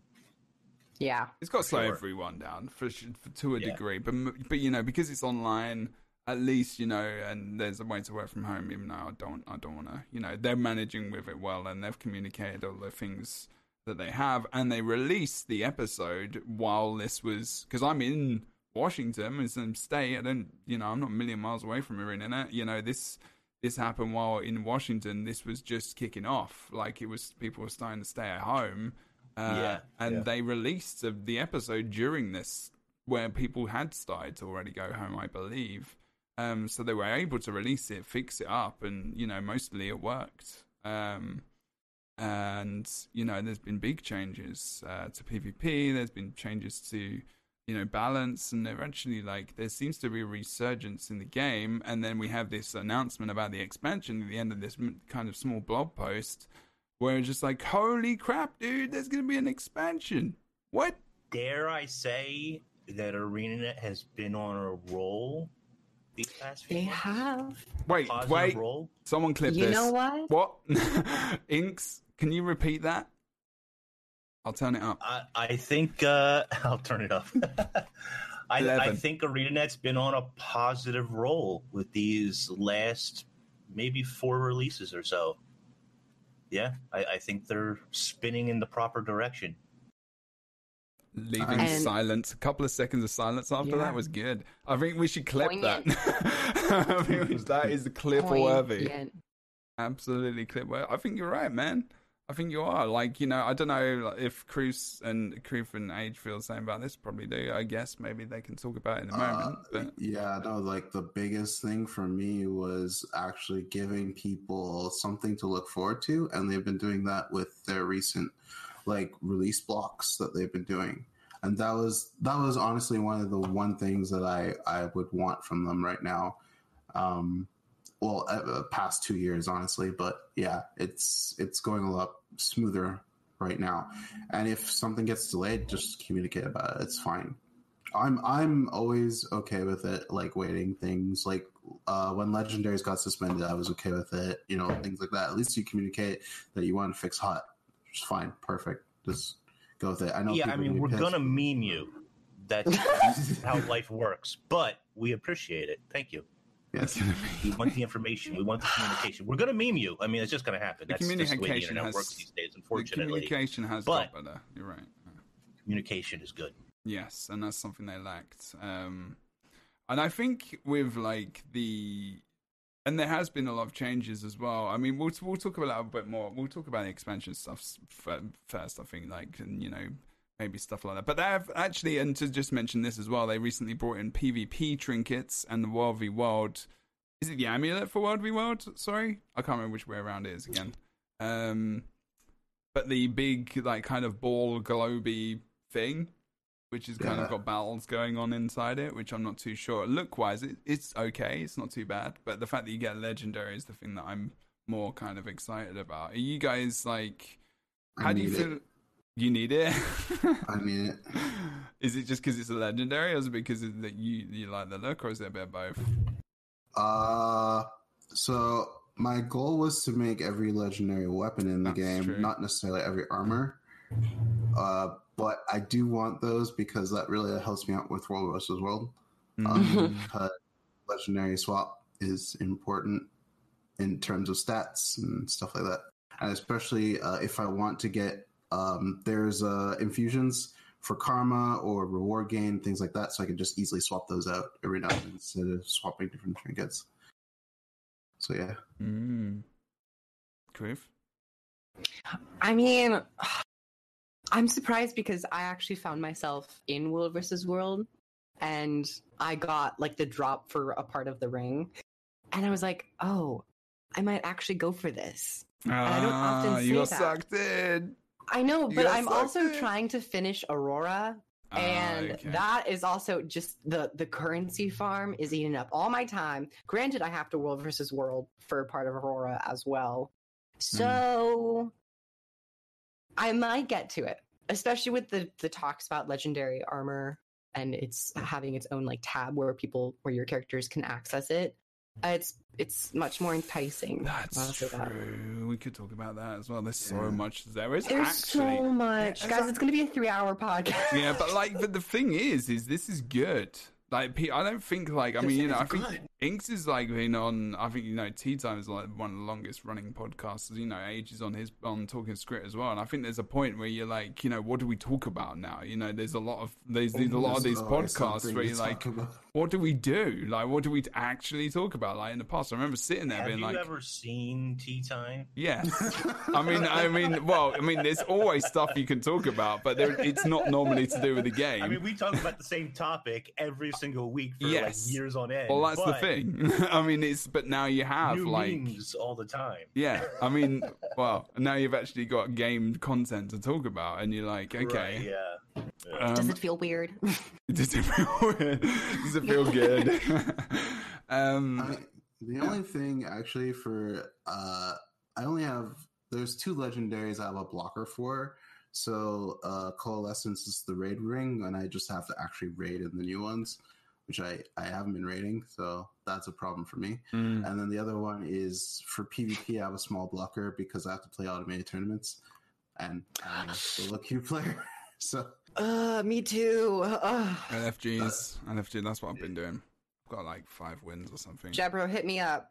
Yeah, I was gonna say, yeah, let's just do it. We're all NNA on NA region, so we can let's just all go.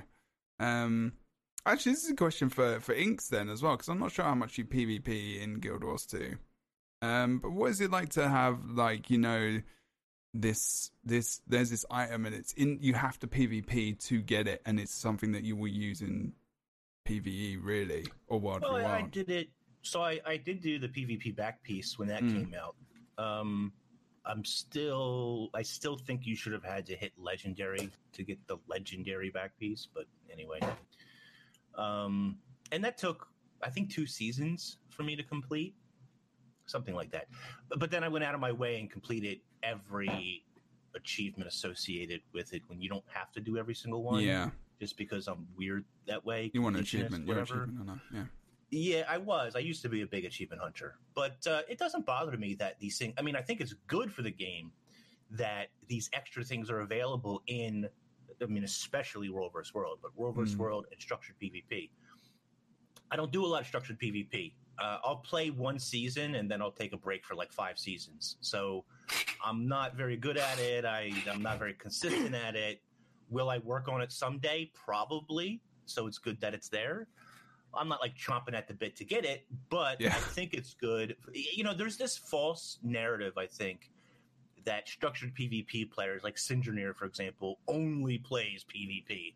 And that's Mm. simply not true. I mean, he goes and he raids sometimes, and I mean, I'm doing a PvP podcast on this on like story, so it's true. It's like most people think I just. PvP. So, so there's this idea, I think, within the community that some of the top end PvP players only do PvP, or even you, Jebro. Uh, not that you're not top tier, not that you're not. Ah, I'm not top tier. I'm not That- top that- tier that's, PvP. that's not what I was trying to. No, no, I know what you mean. And, well, no, But I'm he's, just saying, you're known- right.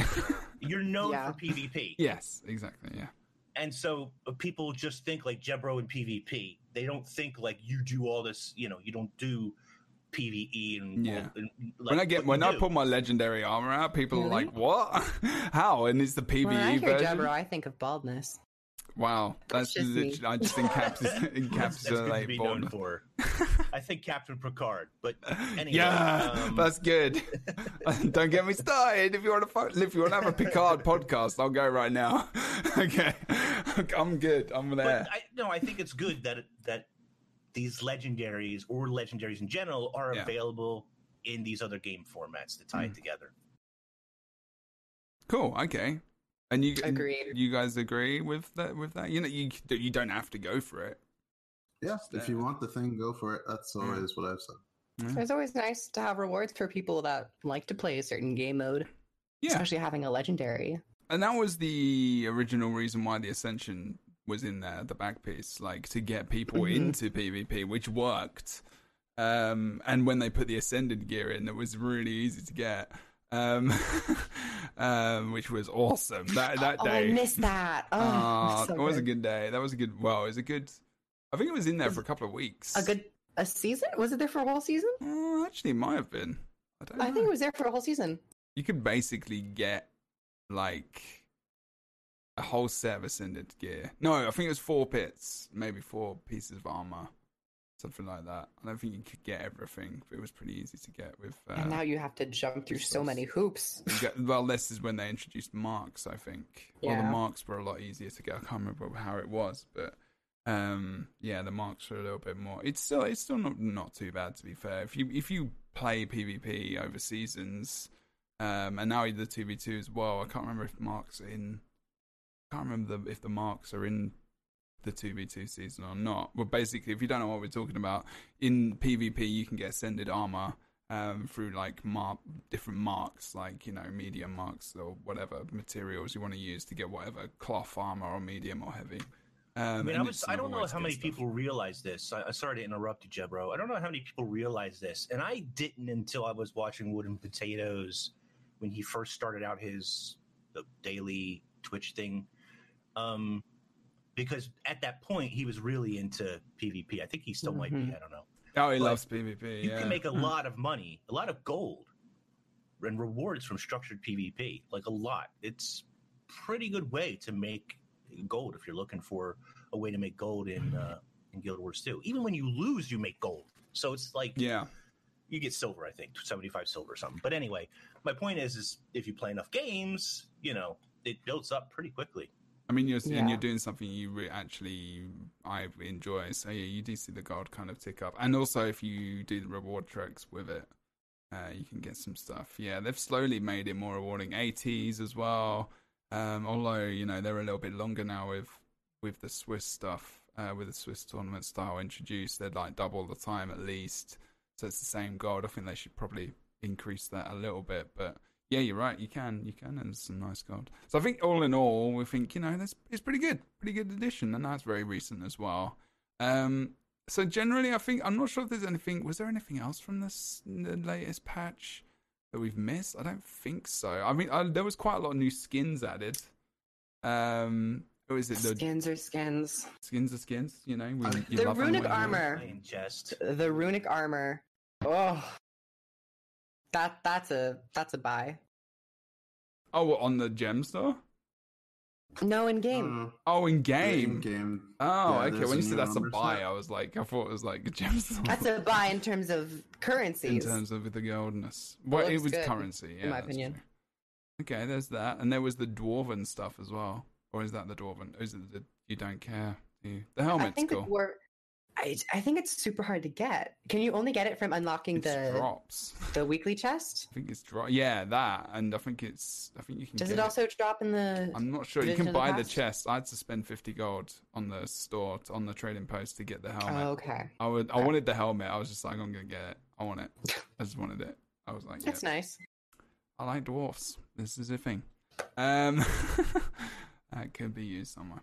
Um, so other than that, I think tiny bit of an expansion chat, and uh, because I want to kind of have these little chats in the. Actually, we.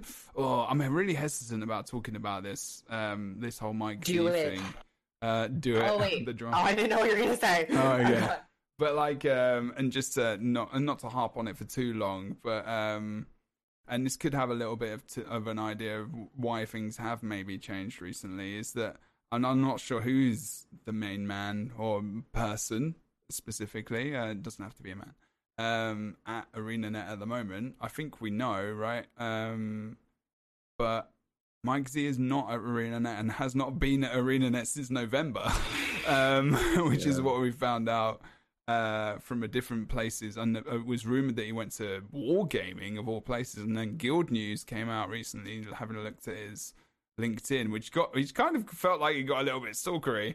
Um, I was like, with all of these things, but this is what we do, you know. And, you know, looking at these kinds of things, is that um, Mike Z, who was the game director, took up from took over from Mo, um, has also left, and this was back in November. But ever since, and they've obviously been working on the content that we're seeing now for ages since since he was there, obviously for a long time.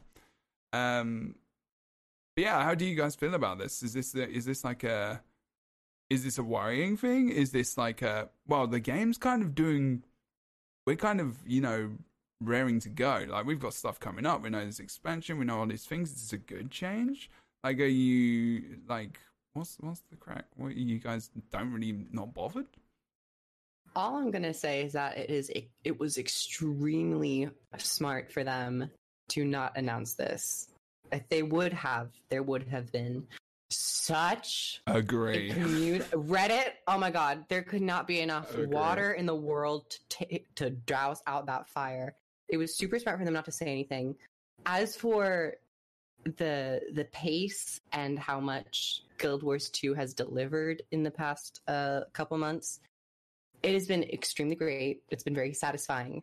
Um and if it is up to, if it was due to the new management, that's a great sign. That means that whoever is now in charge is putting more focus on Guild Wars 2 and subsequently the expansion. If it was from Mike Z, um, then we can just attribute that to him. And then we still have yet to see how this new, you know, lead will do. So it's kind of in a questionable moment right now. I think it's easier to talk about it in like, you know, say six months time to assess the course of the game. So yeah. Inks, how do you feel? You know, I've I've never quite understood the Reddit community's fascination. I don't think anyone understands that group of people. they have this deep fascination with ArenaNet employees coming and going and getting new jobs and moving mm. off and is it drama? Maybe drama you know, over Reddit. I don't know. Yeah, I think that I think they think that it's drama, or that it's like this is a sinking ship, so these you know all the rats mm. are jumping mm. overboard, or all the employees yeah. are moving off. But unfortunately, I've worked in in IT before, and did you say unfortunately? Age is sitting there. Age works in IT, doesn't he? I, I, I, don't work in IT. I oh, he doesn't understand what it's like. Oh, okay. Gen- like generally in IT, you don't you don't get a raise and go up to another level. You leave that company for another company to right. get your raise and to get your better position. Okay.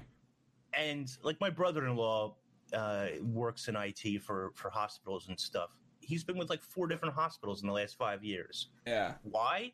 More and more money, you know, it, and and a better position and work from home and all this other stuff, you know. So it's just normal. It's just normal for people to work at a place for a given amount of time, and maybe they get comfortable and they stay there for a super long time because family, because it feels like a family. Mm. And I totally get that, but when half your family leaves for Amazon Game Studios and they say, "Hey, why don't you come over and join us? You know, we could give you a little bump in pay. You can come over and do this particular job." It's not really unheard of, you know, and it's really mm-hmm. not.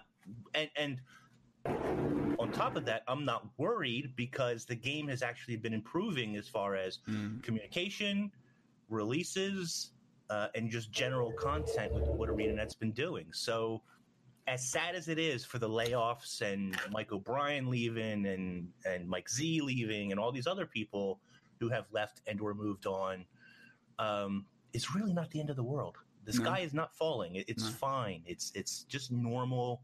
I agree. Business. You know, if you work in that in that world, and I've never been in game the game industry, but I can tell you that's exactly how IT works. You just don't stay at a company for 20 years anymore It- and collect your pension. You move on. There is- you have to. There are situations where it is different, I think, and people have kind of jumped from a ship which has been kind of sinking. I mean, I can think of Anthem as an example, but I think you're right. I don't think it's that that isn't the case here. Um, I think he, he is just he's been there for what I think Rita mentioned, like 13 years. Um, you know, Sure, and that's a same long time, I get place. Yeah, right? exactly. But um, through two games. I think you know, and like you say, you know, if you can get pay rise, you know, you, I mean, obviously we don't know what that is, and that's none of our business. But you know, moving to Amazon Games, you know, it's a big company, more opportunities, new franchise. You know, loads of people are, you know, already knows because there is a lot of people A um, lot, from the yeah. internet. Like you know, I mean, Crucible. Yeah, absolutely. I mean, we I still talk yeah. to those guys, and you know, it's it's like almost just ArenaNet too. So to a degree, with like loads And- of other people there. And like Kroof was saying, ArenaNet didn't announce it for obvious reasons. If they would have announced it in November when Mike shortly left, and there was just a lot of turnover at that time with people in general. So Yeah. that's why they didn't announce it. And they've They re-employed. Reddit or the community to make a big deal out of nothing. you Yeah. know? And they've re-employed a lot of people recently as well. Yeah, Um, Matthew Medina's Mhm. back. Yeah, yeah, that's Good good. guy, Matt. I saw that. I was like, yay. Mhm. I liked his YouTube coverage of the Heart of Thorns uh, episodes that he did, chapters. Uh. It was, it was, um, I don't know. Yeah, I'm think I'm not too, not too worried. Age, are you worried? Age's face is. I'm not sure about Age's face at the moment. Oh, it looks Uh, worried there, but I'm not sure if it was the same thing we're talking about. And No, it was no, like, a- "Eh, no. No, no. What was so it thinking, the whole thing, the whole thing about people leaving, coming, and all that stuff, or coming back. Um, I kind of agree with things in that same regard. It's that people come and go. Um, Yeah, maybe, maybe uh, I personally think that maybe some people just like want a change of scenery, or some people just want to get back to the roots of weather and gaming. You know, there's a whole bunch of factors that may or may not uh, affect a person's decision. But if a person stays like 10 plus years at a game company, definitely it's because they really like the culture of that company. hmm The atmosphere, the job security, people get humans in general. Mhm. Um, I'm sure Jebro will have a lot more to say on this than I do, but humans in general get comfortable in a situation and they just stay in that situation because it's comfortable. yeah. Not that they couldn't go yeah. somewhere else and make more money or be more successful. They're happy and comfortable with where they are, and so they stay there. They just sit and, and do whatever. That's right. Makes sense. Okay. Well, I think we can move on from this conversation. It was just a thing that I thought would be quite nice to talk about and to mention, and uh, you know, good luck to him as well. It was, a, I think it was, Yeah, I, I wish Mike. Yeah, good Yeah. luck. it was a nice. Thank guy. you for your service Yeah, and your time. I didn't get to talk to him much, unfortunately. I, I met him once or twice, I think, in person. I never said a word to him. It was a good dude. yeah, it was a good dude as well. So there we go. Um, but yeah, so we ain't got a massive amount of time left, probably like twenty minutes or so, depending on how long you guys want to stick around for. But um, I'm free. New expansion is like, oh god, here we go, expansion stuff. I don't care what time it is. Um, but we're going to talk about some expansion stuff. Um, and chat, you can join in as well if you would like to. Um, but there's an expansion coming. I'm thinking late next year, or I am at least. Um, I think that's the general consensus for most people. Um, one question, question one: Is there going to be a new race? What is it going to be, or what do you want it to be? It doesn't have to be logical thinking here. Jebro, why do you do this to us? One thing, and you can't all say the same. If you all say Tengu, I'm just going to Tengu. fire you. Tengu. I was like, he said course. Tengu. One person can say Tengu, so you can say dwarves. That's fine. well, Um, Tengu originate from Cantha, which is the highest probability of what this expansion is going to be. So yeah. Okay, so we got a So- we got a screenshot of something in the blog post which insinuated that we're going to Cantha. So if you don't if you don't know what Cantha, what Cantha is, what's Cantha? Someone can explain Cantha in like the easiest method. Where is it from? Why are people like hyped to go back to this place? think of it as a fantasized China, I guess. I, In these times, in these dark times. oh, I agree. It's like, without the In these China. Yeah, sorry. But you know, Not yeah, it, I know what you mean. And this was in Guild Wars 1, correct? And like, you know, this is a place that people are excited to go f- to again to revisit in a Guild Wars 2 sense of things. Yeah. Uh, so yeah, it. I think it's going to be very interesting, just because we've been separated from that continent for so long. Okay. Uh, and there's there's been a bunch of things that happened. Uh, I think there was a civil war or something that happened, and uh, I think something with the Jade Sea. I forgot exactly, but those are the two things that I remember. But yeah, uh, Inks is Okay. laughing at Inks, do you want to add anything? Um, I mean, I, did, I didn't play the Cantha expansion, so I don't have that nostalgia for it. Everything I know is just from watching Wooden Potatoes. So, however accurate that is, I'm sure it's pretty accurate. But um, there was the Jade Sea, which should be melted. Shouldn't be jade anymore, right? Ah, Okay. maybe that was it. Yeah. Um, there was a whole storyline about the plague, and a lot of the maps in Cantha were like city blocks, sort of. Like you went from like it, it was it was like a giant city for most of it. Not the entire of the map of Cantha, but a good portion of it was like a city map that you played in. It'll be interesting to see what ArenaNet does with now Cantha as opposed to past Cantha. Mm. I reimagined. Yeah, and the, and people are talking about the affliction. The affliction that was caused by Shiro should be gone. Shiro, which is a Revenant legend, by the way, um, he was the big bad guy of Cantha. Okay. So then this is what we're where we're going essentially. Um, but with expansions, there's new elite specializations, and Bow, bow, bow, bow, bow. but I hope. but You hope? but they told us that this wasn't gonna be. So they told us during the saga. I need to find the quote somewhere. Um, I can't remember what they said, or they insinuated that with, and this is like PAX West, and you know, Age was there. I was Age. Were you there? Actually, I'm not sure if you were there. I was there. You were there. You went. Well, you were at PAX West, but there was some. I know there were a couple of people who couldn't go to the show, and I wasn't sure if that was. Yeah, you. No, I was went there. to You- show. yeah, I I was didn't there. I met you there. Oh, Um, I wanted to go so bad. Well, well, you just have to go next time. Um,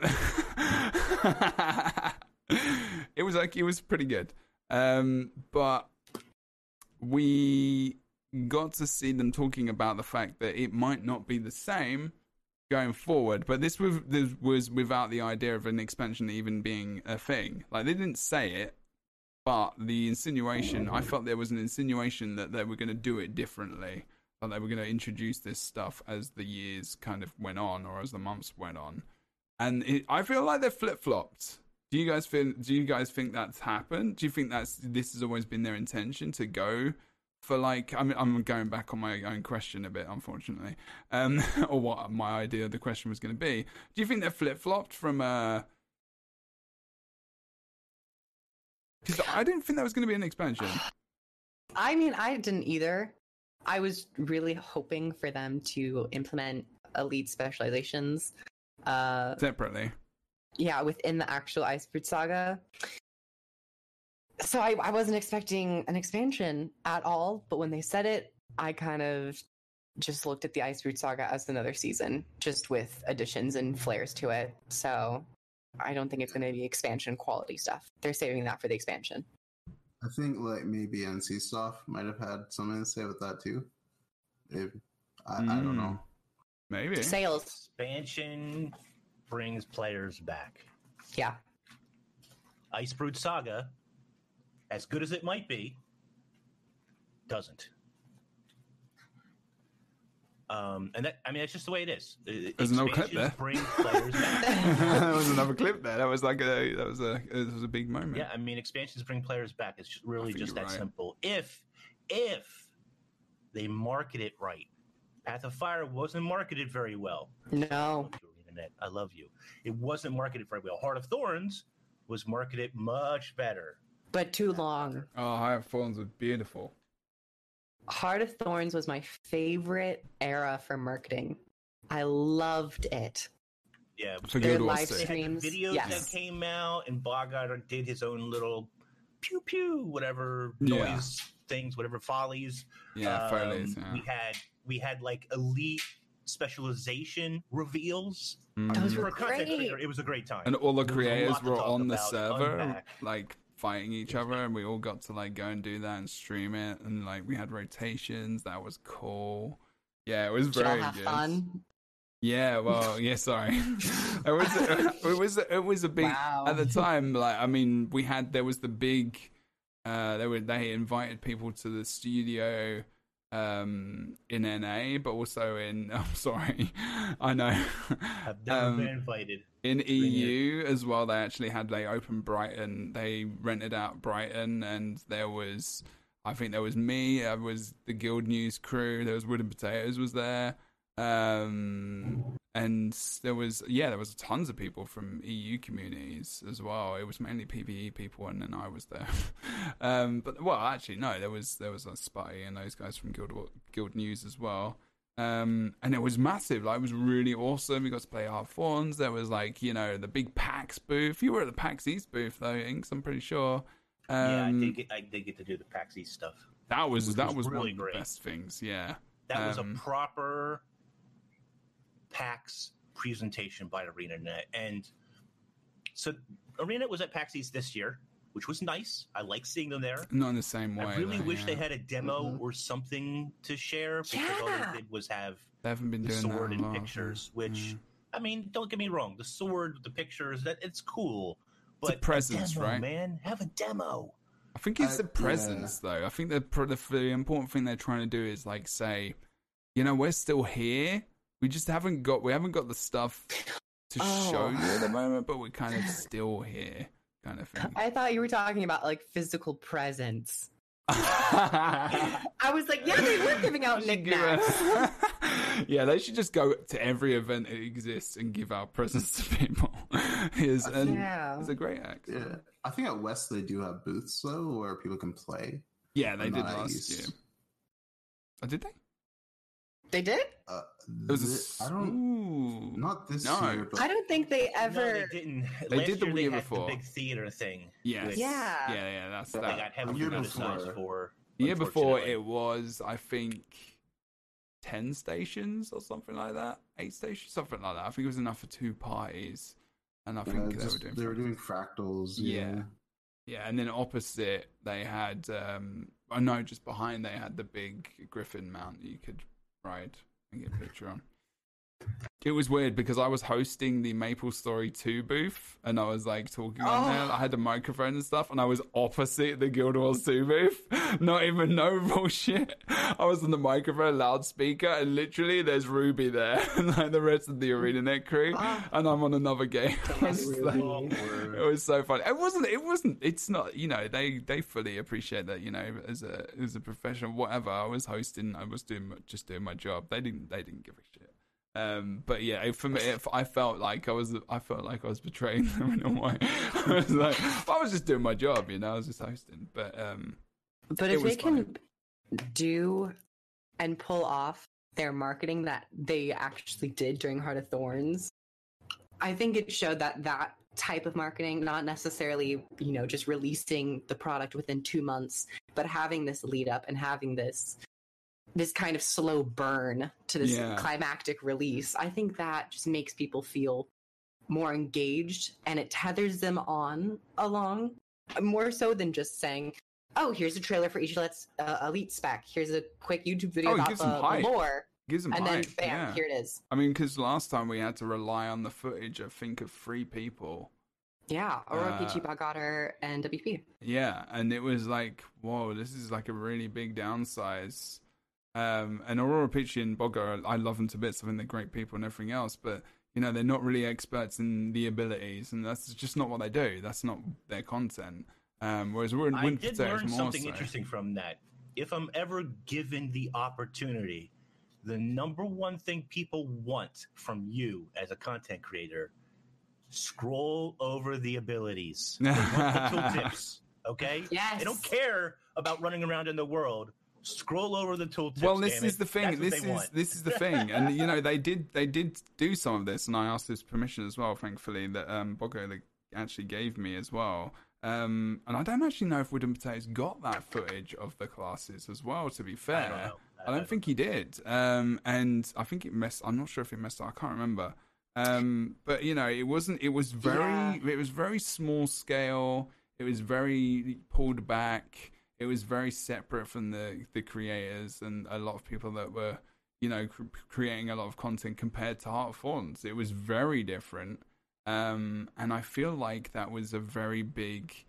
I, I feel like it was a more of a Mike thing as well, Mike, um, a Mo thing. Sorry, at the time. Whereas I think you know there was there was a lot different people there at the time as well um, that were allowing this kind of difference and you know maybe experimentation in terms of their own marketing because I feel like Heart of Thorns was like you know there was that was the peak. That was definitely Yeah. like the peak. It was good. Um, and hopefully we can see a return to that because I feel like you know we need more communication. Ink said it like earlier. You know, communication is so important. Um, and this whole hope, I hope this whole surprise and delighting people thing is just gone because it's just bullshit. It's like, I- In this day and age, it doesn't it doesn't work. that way. It doesn't work. No. People want to get You gotta excited. times. Yeah, exactly. People want to get excited. If, even if you just drop a tiny thing, like, you know, this is an elite specialization and these people are going to cover it and do these different things, um, you know, it, it's something which is interesting. And actually, funnily enough, the other game that I do a podcast for and do content for a lot, ESO, is literally doing the same thing right now that we that it happened with Heart of Thorns. They've given content to creators uh, that are in their stream team, and they've they've put it out there. Like they haven't. They've actually given this to them. They've given them access, allowed coverage for this to occur. It's all on Twitter. It's on YouTube. It's on Twitch. It's all in these different places, and they're selling it. You know, they're selling the game for them essentially, um, and it's really good. It's the strong way to do it um, because you're going to get to so many more people.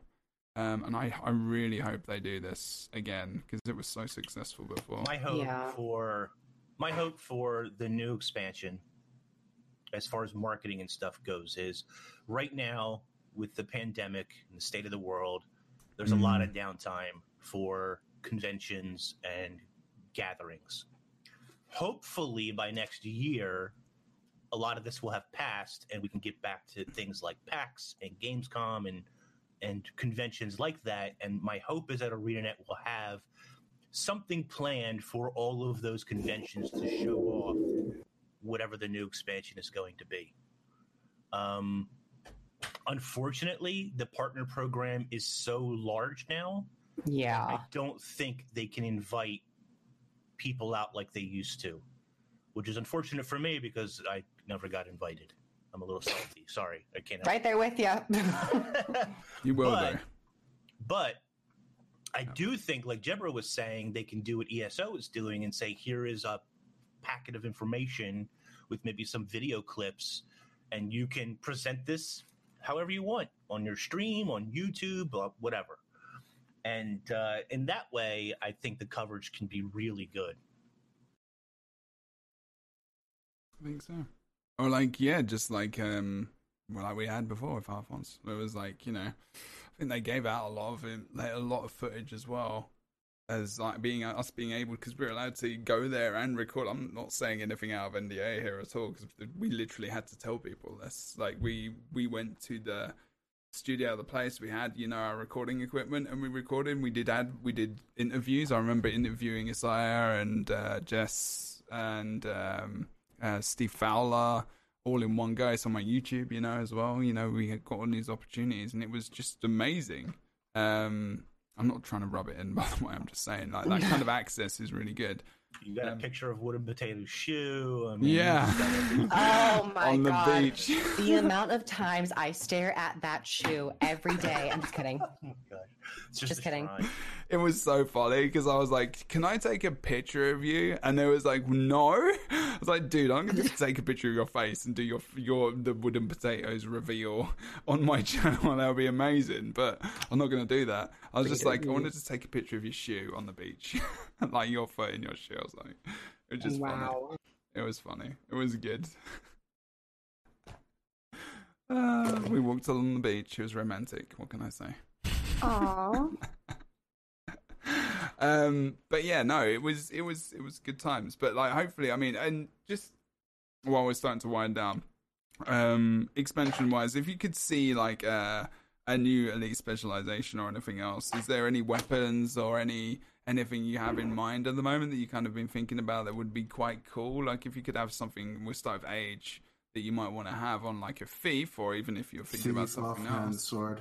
I Okay. thought it was- Ooh. No, it was not thought about this then. Thief offhand sword. What is the kind of role that that is going to play? Like, what is he going to do? What, do you, so, what would you like? as it to you do? know, Jebro, I can't really duel people Okay. like me too.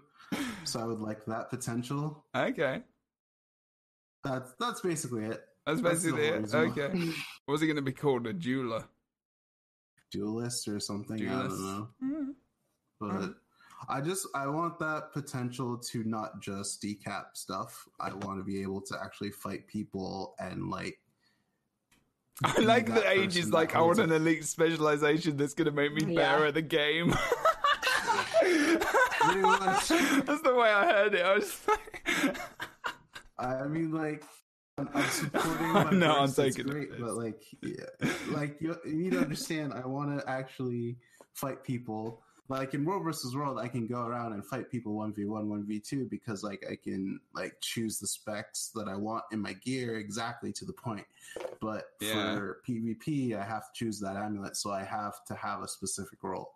yeah, yeah, yeah. But I I mean like you don't have to give me a ton, just like enough to give me like that survivability in a one v one, one v two until like someone comes and helps me out type of deal. Okay. But if I have at least that, I'll be happy. So I think offhand sword might be able to do that. Uh, maybe with the specs, it could round things out. Okay. Inks, what do you want? What would you like to see? Doesn't have I'm be really bad at this kind of stuff. Um, Oh no. So Ranger is the class that I basically play the most right now. Mm. I'm gonna say, and I, I'm really like I said, these are not great ideas, but I'm gonna say rifle. I was about to say that. Sorry. It's okay. I'm gonna say rifle, and I'm gonna say double pets. Double Double pet. yes. Back. Yes. I don't know what Oh, you would call it. Oh, Pathfinder. Wait, I don't know. wait, wait, wait. Double like two different pets, At once. Yeah, two I- pets I- at once. so you don't swap at all. Uh, No. Ooh. I would say no for balancing maybe no reasons. swap. I don't know. You'd say Maybe no for swap. Balancing reasons, but we had two pets anyway. No, because then you could do four. Oh, right, okay. Okay. Oh my I mean, god. Asking I ranger pets are are big utilities for rangers. Their their pet is a big utility, so Yeah. I, I don't know if they would be swappable dual pets, but dual pets with a rifle. I don't really know the other specifics, what the other skills would be, but You're like a hunter. there's a rough outline. Interesting. hmm Yeah, maybe the trade off would be that there isn't switching. Because then there'd be more so your tanky, pets are out at the same time, Mm. but you can't switch pets. Oh god, imagine getting hit by Oh, a gazelle don't- and don't that tell- smoke don't. screen. I'm just not- yeah. a gazelle and a lightning worst. wyvern. A gazelle Oh. and the flipping, yeah, it's the smoke scale at the same time. And just be I- CC my face. PvP I'm this just like, point. my life is like horrible right now. Smoke scale and gazelle. Yeah, it would be the worst. it would be an actual worst. Okay, I like that. I like that actually. See, And, and just to say, like, I unfortunately, I know some people won't like this, but I don't think you're going to see new weapon types No, I don't think so either. uh, in the expansion. oh, new Sorry, weapon types, just don't think it's completely new, happen. rather than yeah, yeah, like yeah, I know yeah. some people are saying like land spear that might be the closest that you would get, Mm. but I don't think they're going to introduce like hand crossbows or something, which would be cool for thief. But anyway, yeah. Yeah, like a crossbow would would be be cool. cool. Yeah, man. Okay. All right, Grief, you got to change your idea now. On the spot. Okay. No, I'm already prepared. I was just saying that Oh, when wow, you you said got a few. ranger. Nice. When you said ranger, no, because this is what I love to do, and it might be fruitless, but it just brings me so much joy. preview, Okay. I already have a video coming out for that I've been working on for the past week about uh, Hey. three elite specs for each of the light professions. Um, so I already have those nailed down. Uh, the one I'm kind of proudest about, everyone's been saying Bard, and that would be my Mesmer one as well. But I named it the Mm. Enchanter. Um, but for Necromancer, I actually kind of despise Lich Lich form. So I turn it into an elite specialization, the Lich Lord, where your shroud turns into a Lich Shroud with a couple different abilities and differences there. okay. Uh, and then I choose uh, Hammer and have uh, physical utility skills with more taunt instead of fear. So that was wow. So And you then- become Doom. basically. Yeah. I wanted to I was focusing more on um the one raid wing with uh what's her name? She has the hammer. Uh Uh, yeah, I know you're talking about. y- you know chat knows who I'm talking about. What's Okay. her name? I forgot. Anyway, that one. Jane. So I was focusing on that. Desmina. Desmina. Ah, I was okay. inspired by Desma- Desmina. Okay. So yeah. You Jebro? Oh me! Oh wow! Someone's gonna ask me. Uh, I don't know. Um, I don't actually know. Uh, oh, I want the I want the rocket launcher. I want that's what I want. I want that one that we were talking about earlier. I want the uh, bazooka. That's what I want. The bazooka. That was so cool. I was like, yeah, this is good. This is good. I'm pretty sure that's what I want. I, I, I actually have no idea. Um, in terms of weapon, maybe for engineer, I would like to. I want them to do something different. I want them to just add a weapon that is actually just not with a specialization. I wanted to add a weapon Yeah. which is different. Like I wanted to do, I want them to do it differently. I actually want them to add an elite specialization, but don't have a weapon that that you have to use. Because at the moment with engineer, as an example, on core engineer, as uh, the only thing I can use with a with a shield is a pistol. If I'm core engie, I, I can't use a sword. Mhm. I can't use a I can't use anything. It's just a pistol, pistol, or a pistol shield, and it's like or rifle, you know. And then, and it's like okay, you've got kits and everything else. Well, I know that, and I can have a mm. shield with like toolkit and stuff, and that's that's because kits. But I'm like at the same time, can it's just be like add a base weapon that isn't tied to elite specializations, but then add an elite specialization at the same time. But then I appreciate that you know these weapons make these things more powerful and you know are tied to the traits. But you can still tie the weapon to the traits. You can just use that weapon in other ways as well. I don't know. It just it would just be quite cool. I think Uh, okay, it's like a base. like a base weapon, like just adding the base weapon to them. So like, like this does this, that, the other. Um, you know, I've got a mace. I want a mace actually for for engineer, and that would be cool. You know, because I can have a mace shield.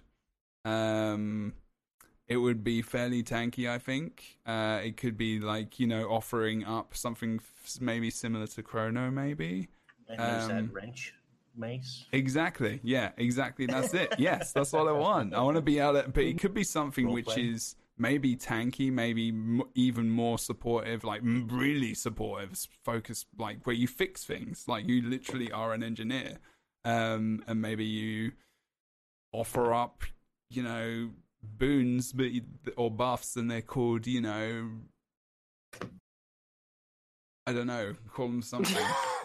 Not a boons, I don't know, but like you offer you offer some kind of utility where you know it helps the raid to What about a um? What know. about an AOE shield generator, yeah, That's a- like something like that. Yeah, that would actually be quite cool. like a turret? It would be a turret. Oh, you know don't what I do mean? that. no, we don't, can't talk about No, turrets. people hate Inks.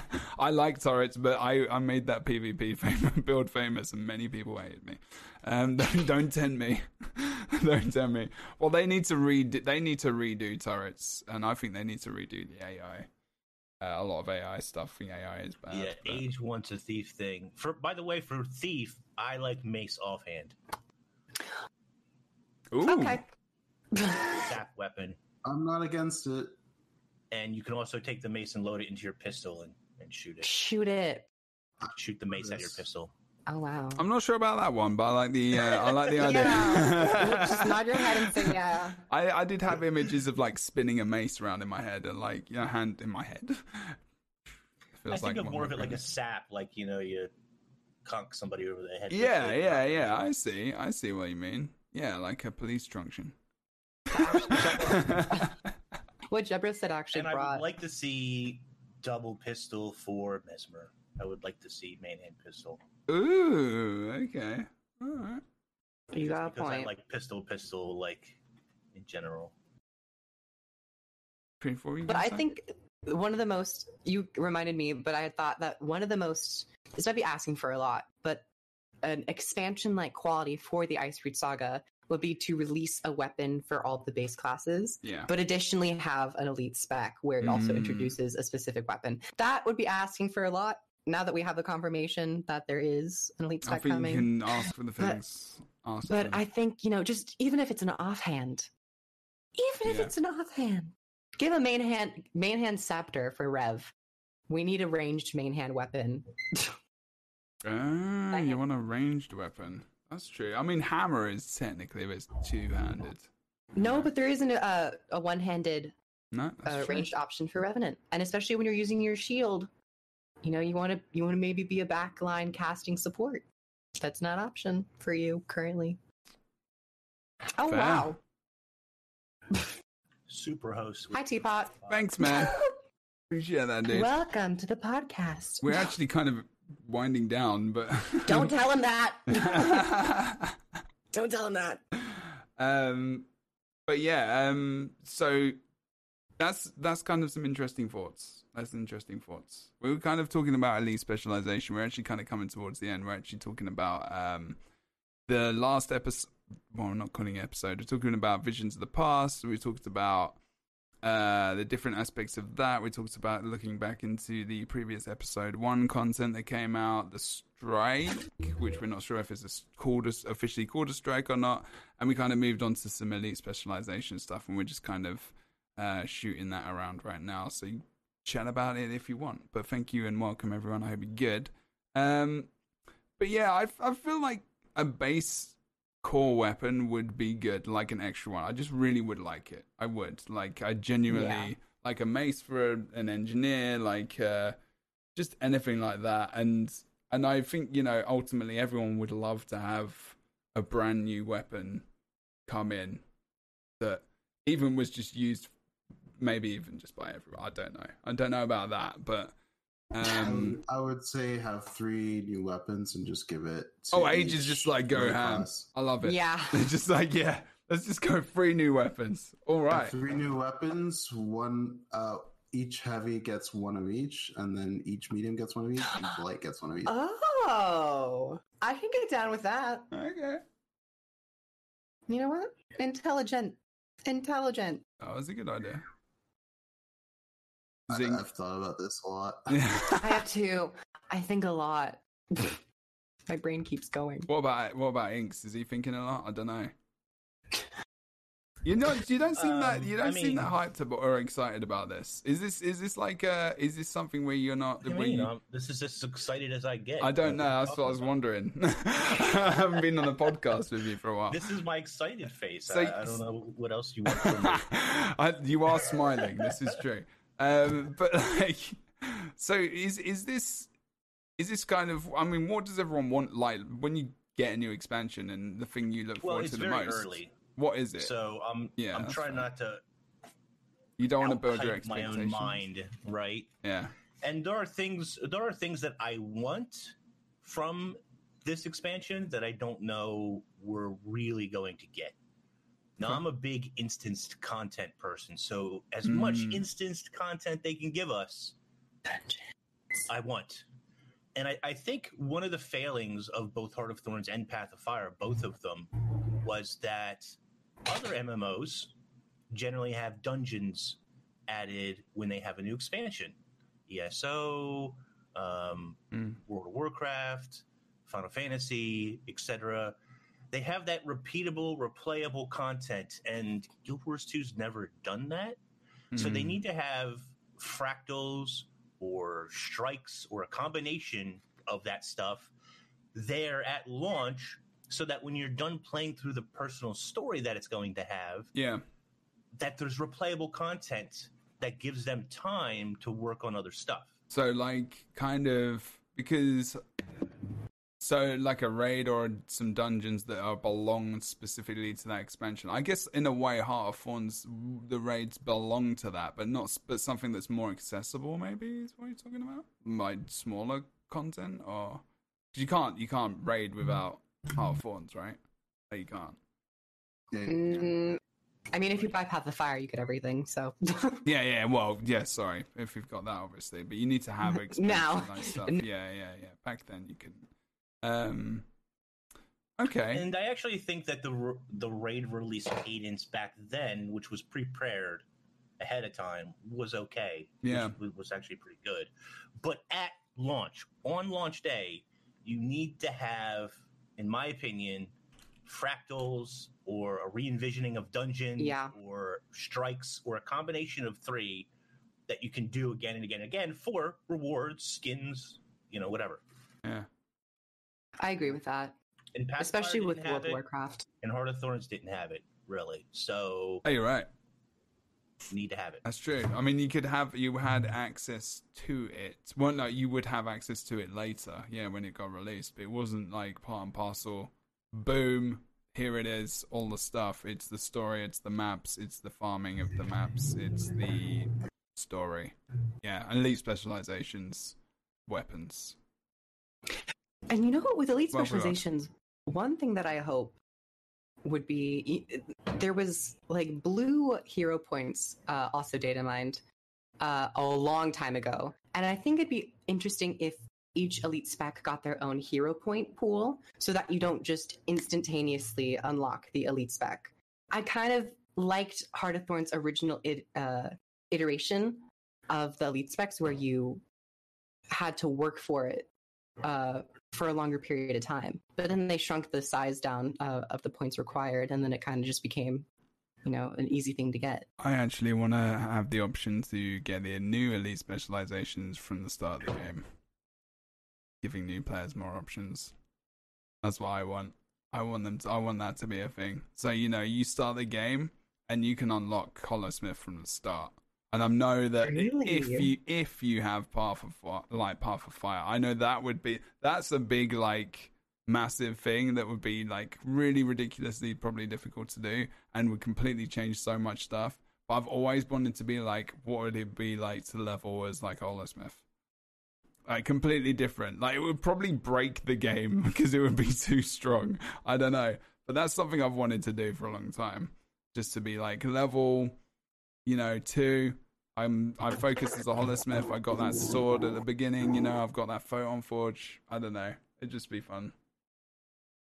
I don't quite this is my own personal thing, Tech. Okay, I'm talking. This is our own personal things. That's personal for These me. are my opinions, I'm and I stand by bloody, them. I'm allowed to bloody well do what I want. That's all I'm gonna say.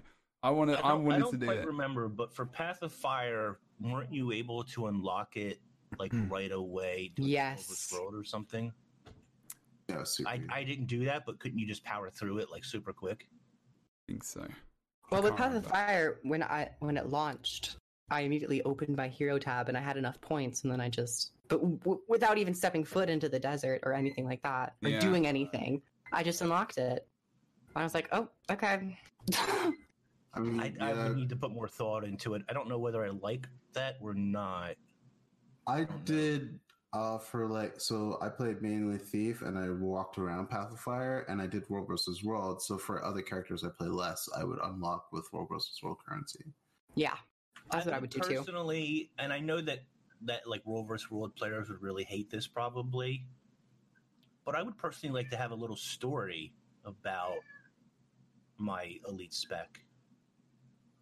I'm not against You know, that. like I'm not either. like, like for example, in Path of Fire, you can meet that Holosmith guy in the first area, Yeah. and he has a little bit of lore if you sit and listen to him talk or something. Mhm. And I think all the elite, I think all the elite specs had an NPC. Or That was very cool. They Yeah. were- That was actually pretty So- good.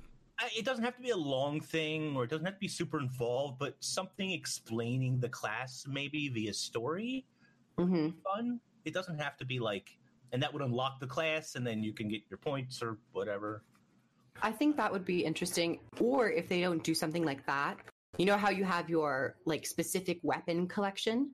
I think it'd be nice if you could gather all of the stuff and then you'd have to go and find that NPC to kind of hand them in and get some more story based on the different items that you hand in. And then ultimately, they're the ones that give you the weapon.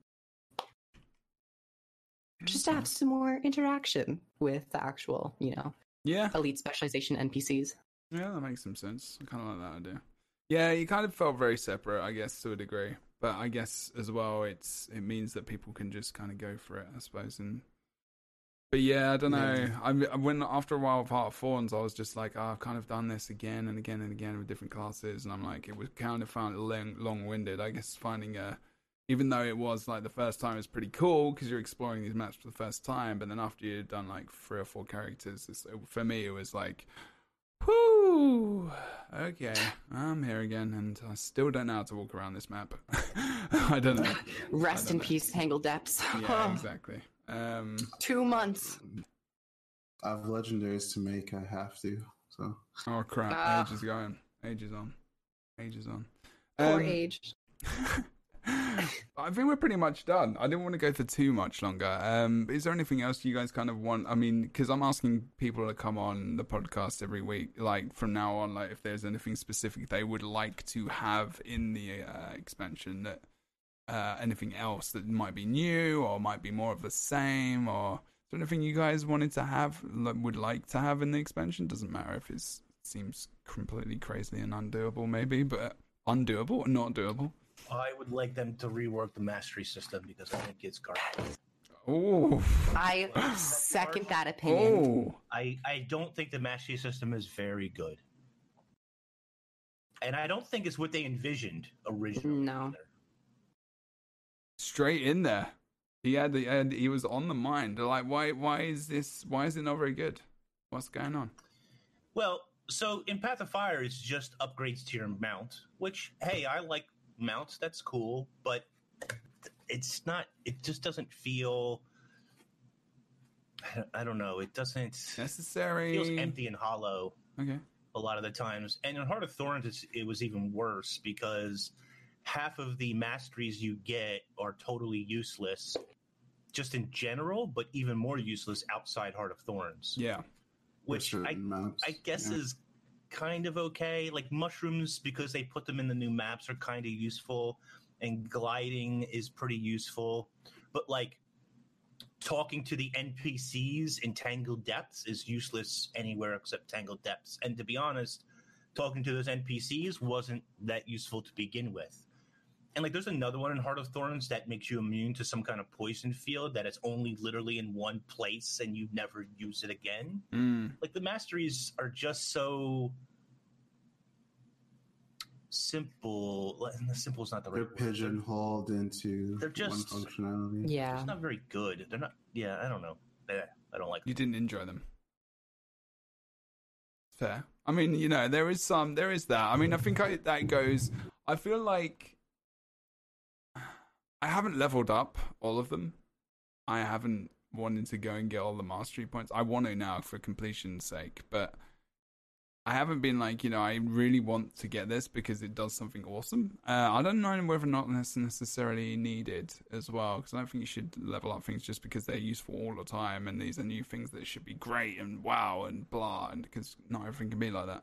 Um but i don't know. I feel like there is something i do not want to go past 80 In um terms of levels? yeah um Agreed. Yeah. I'm going to say something super, super, super positive that people will never agree with. I think that He wants to go to they should 100. add a new level of item. I think there should be something above ascended. oh god and don't. you know what? You need to do something to upgrade your legendary. People Oh, really crap. I I had that I had that idea too. no I'm not gonna lie. I thought about that too, and I'm kind of with you, Inks. I'm kind of with you. really A, a, not a little bit. They could call it instead of ascended gear. They could then you could have another tier called celest. No, that's already a stat type. I was gonna say celestial. Never mind. But like something along those lines. Um, mythic. No Wow, very very creative. I love very your. creative oh mythic Um, wow But I've thought of it. However, power creep is also an additional issue. So would it just be Oh, like bump everything down a little bit and then, you know, have that other gear type? I think it's it's an interesting idea. Are they going to do it? Absolutely not. But No, you know they- they what? Never will. No, it's not. It's just like they're not going to go above level eighty. They're not going to do another gear stat. But this is the place where you can say upgrade. where you can say like I would like to see maybe. So that's fine. it it would kind of make me happy because I feel like rewards in Guild Wars 2 are pretty lackluster. Yeah, Yeah. Without without like a without a cap increase, I don't ever feel more powerful. I'm as powerful as I'm ever going to be. And I'm sure some people are very happy with that. And you could just say if that's what you're looking for then go play a game that gives you that and that's fair. But Mm.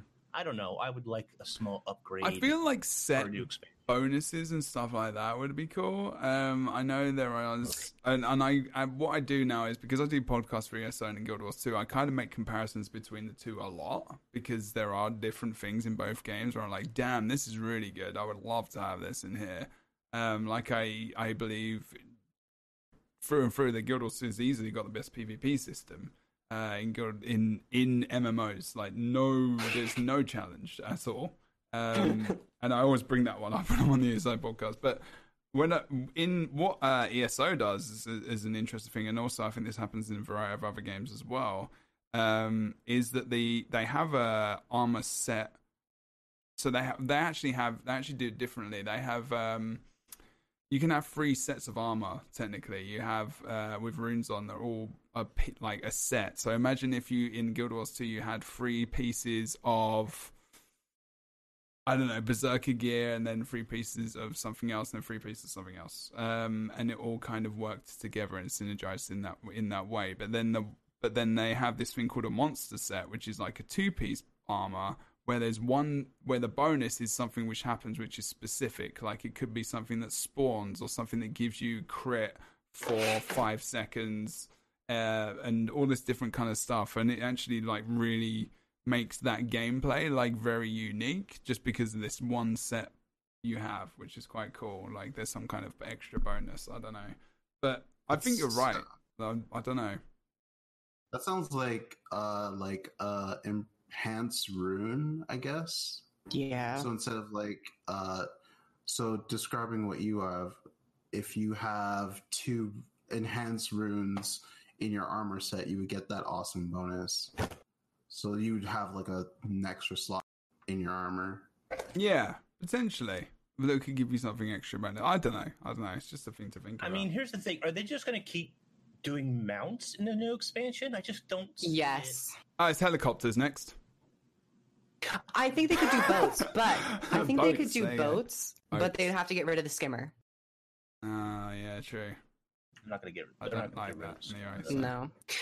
One thing that I would like to see from an expansion is actually there on the go. back end. It's actually about like optimization and DirectX 12, which they say like they Oh, aren't God. doing.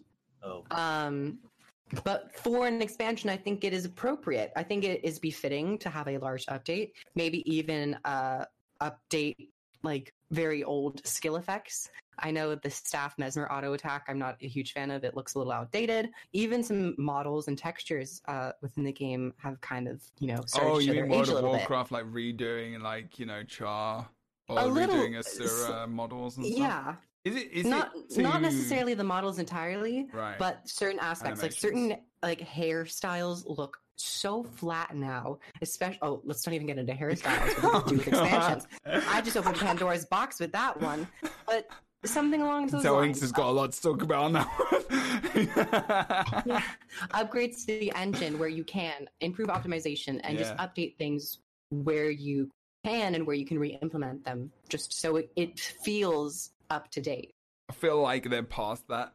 unfortunately. I've, I well know that's what they be said about world of warcraft but you know I think ArenaNet isn't Blizzard though, so I, So, I, mm, yeah. I wish I was more knowledgeable on this subject. I think they can do a DirectX 12 update because we have a plugin or something that does that Yeah. if you want to use it right. And it does, you know, Arena has said for years it's not going to give you much of a performance boost, but it actually does. It actually does a pretty good job. So maybe you should do that for the expansion. To go a bit further, Is what that I another want- clip moment? I think that was, wasn't it? I only got like three of these clips with inks with these with these For- snippets to go a of bit further information. than that, I really want the game to use multiple cores and threads. Because right now Uh, it, yeah. it mostly only uses one core That's a and big one. mostly only uses one thread. That's a big one. and and that's where a lot of the problems and bottlenecks and, and issues come into play. Yeah. I don't know how difficult that is, and I think you might have to have a, a completely new engine, which isn't going to happen. If you have to have a completely new engine, then I, I can just keep dreaming one day, right? This is something, and, and again, I'm going to go for comparisons. I don't like doing this, but ESO is doing this now.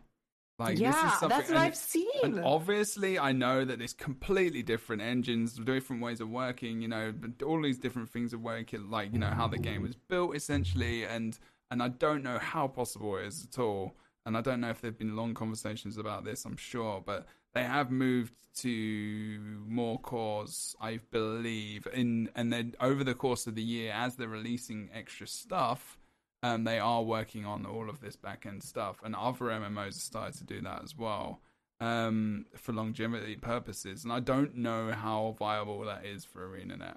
I just don't know. Again, you know, Zos is bigger. Um, you know, Bethesda at the back, they've got the money, they've got the resources to do this kind of stuff. Um, I don't know about ArenaNet. Um, obviously, they've got the support, I guess, It really depends, though. It really depends on the back end. Unfortunately, I don't think Yeah. it's a priority for them. I wish it was. no. and I would love to have a conversation with their tech guys who run the servers and so forth. Their, their whole technology on um, spinning up servers and down servers and, and all that stuff is really fascinating to me. Probably not to most players, but that's fine. Um, and I would just I would love to talk to their tech guys, whoever runs controls that and, and where their priorities lie and what they do to, you know, make the game better, so to speak. Pretty sure Uh, they're using Docker for that, but that's that's a conversation we can have later. It's fine. I'm like, yeah, I don't know. Yeah. Um, Yeah. I uh, so yeah, I think it mostly do with the uh, backend because I think the engine was built on top of an engine, so and it was improved afterwards. So I don't really know the viability of improving it to getting it to different cores. That's outside of my field, but Build the engine Uh, on top of that engine. that that sounds really. That sounds so like simplistic. Griff is like, yeah, let's do this. We're ready. I'm- you know. As a programmer, that's really annoying to do. Yeah. but uh um I, I don't know i hopefully they could that'd be nice for me i would like to see improvements to guild missions it's uh it's, it's Oh, it was gosh, stuff yeah. yeah it's stuff Guilds in general. see you, you already forgot about it right So I it's- it's genuinely something- did. Yeah, I it's something that just like went to the wayside and was actually a really good system it got people playing together you know but they haven't really added anything or improved anything so i would kind of like to see those I've said for a systems. long time that MMORPGs are even more so than content Hmm. depends on the social aspect of the game. And for years now, unfortunately, I've been playing basically solo, which, while doable, is really not how an MMORPG is intended to be played. You're supposed to be in a guild and you're supposed to make friends and you're supposed to tackle tough content together and and that's you get those big exciting moments when you kill a raid boss and guild missions were actually a big part of that um i don't know if you were in that guild age Yeah. But i was in a Um, guild with bog otter and them and we used to do guild missions every week and Yeah, I was on the tail end of that. yeah, Yeah. That, that was it was a big social thing for a long time regardless of the content he was making just for us to get together every week to do missions Yeah. and to chat with each other and just keep in touch. It kept the game alive for much longer for those people than maybe it would have normally. And if you can do that and couple it with increased content or or you know the content pace they've been doing, then you can really uh, breathe life back into the game. And guilds have been neglected for quite a long time, unfortunately. Fair. that's pretty much my sentiment There you go. Uh, Hmm. Yeah, and I also I guess uh, 10v10s would be something like for the PvP aspect because I know a lot of Guild Wars 1 players come from that background and they really like it. Um, so GVG would be kind of cool to bring back. And then uh, for World versus World, I guess this is where they would do alliances because that would be like the best promotion for it Yeah. uh, as well as a third map that they would put in rotation. But yeah, what happened to Stronghold?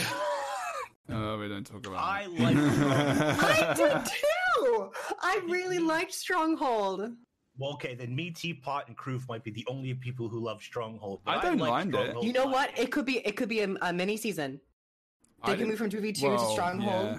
You I know think- what? I'm calling it out. I'm I think it the now. reason is is because like there's just loads of ways to really just steamroll you can just and cheese it. cheese Yeah. it. well, mini seasons aren't supposed to necessarily be serious. Ma- They're supposed to be something that I- isn't off and fun. Don't mind that. That's actually not a horrible idea at all. I think mini season would actually be quite a good idea from a stronghold. I think a lot of people would probably complain about it.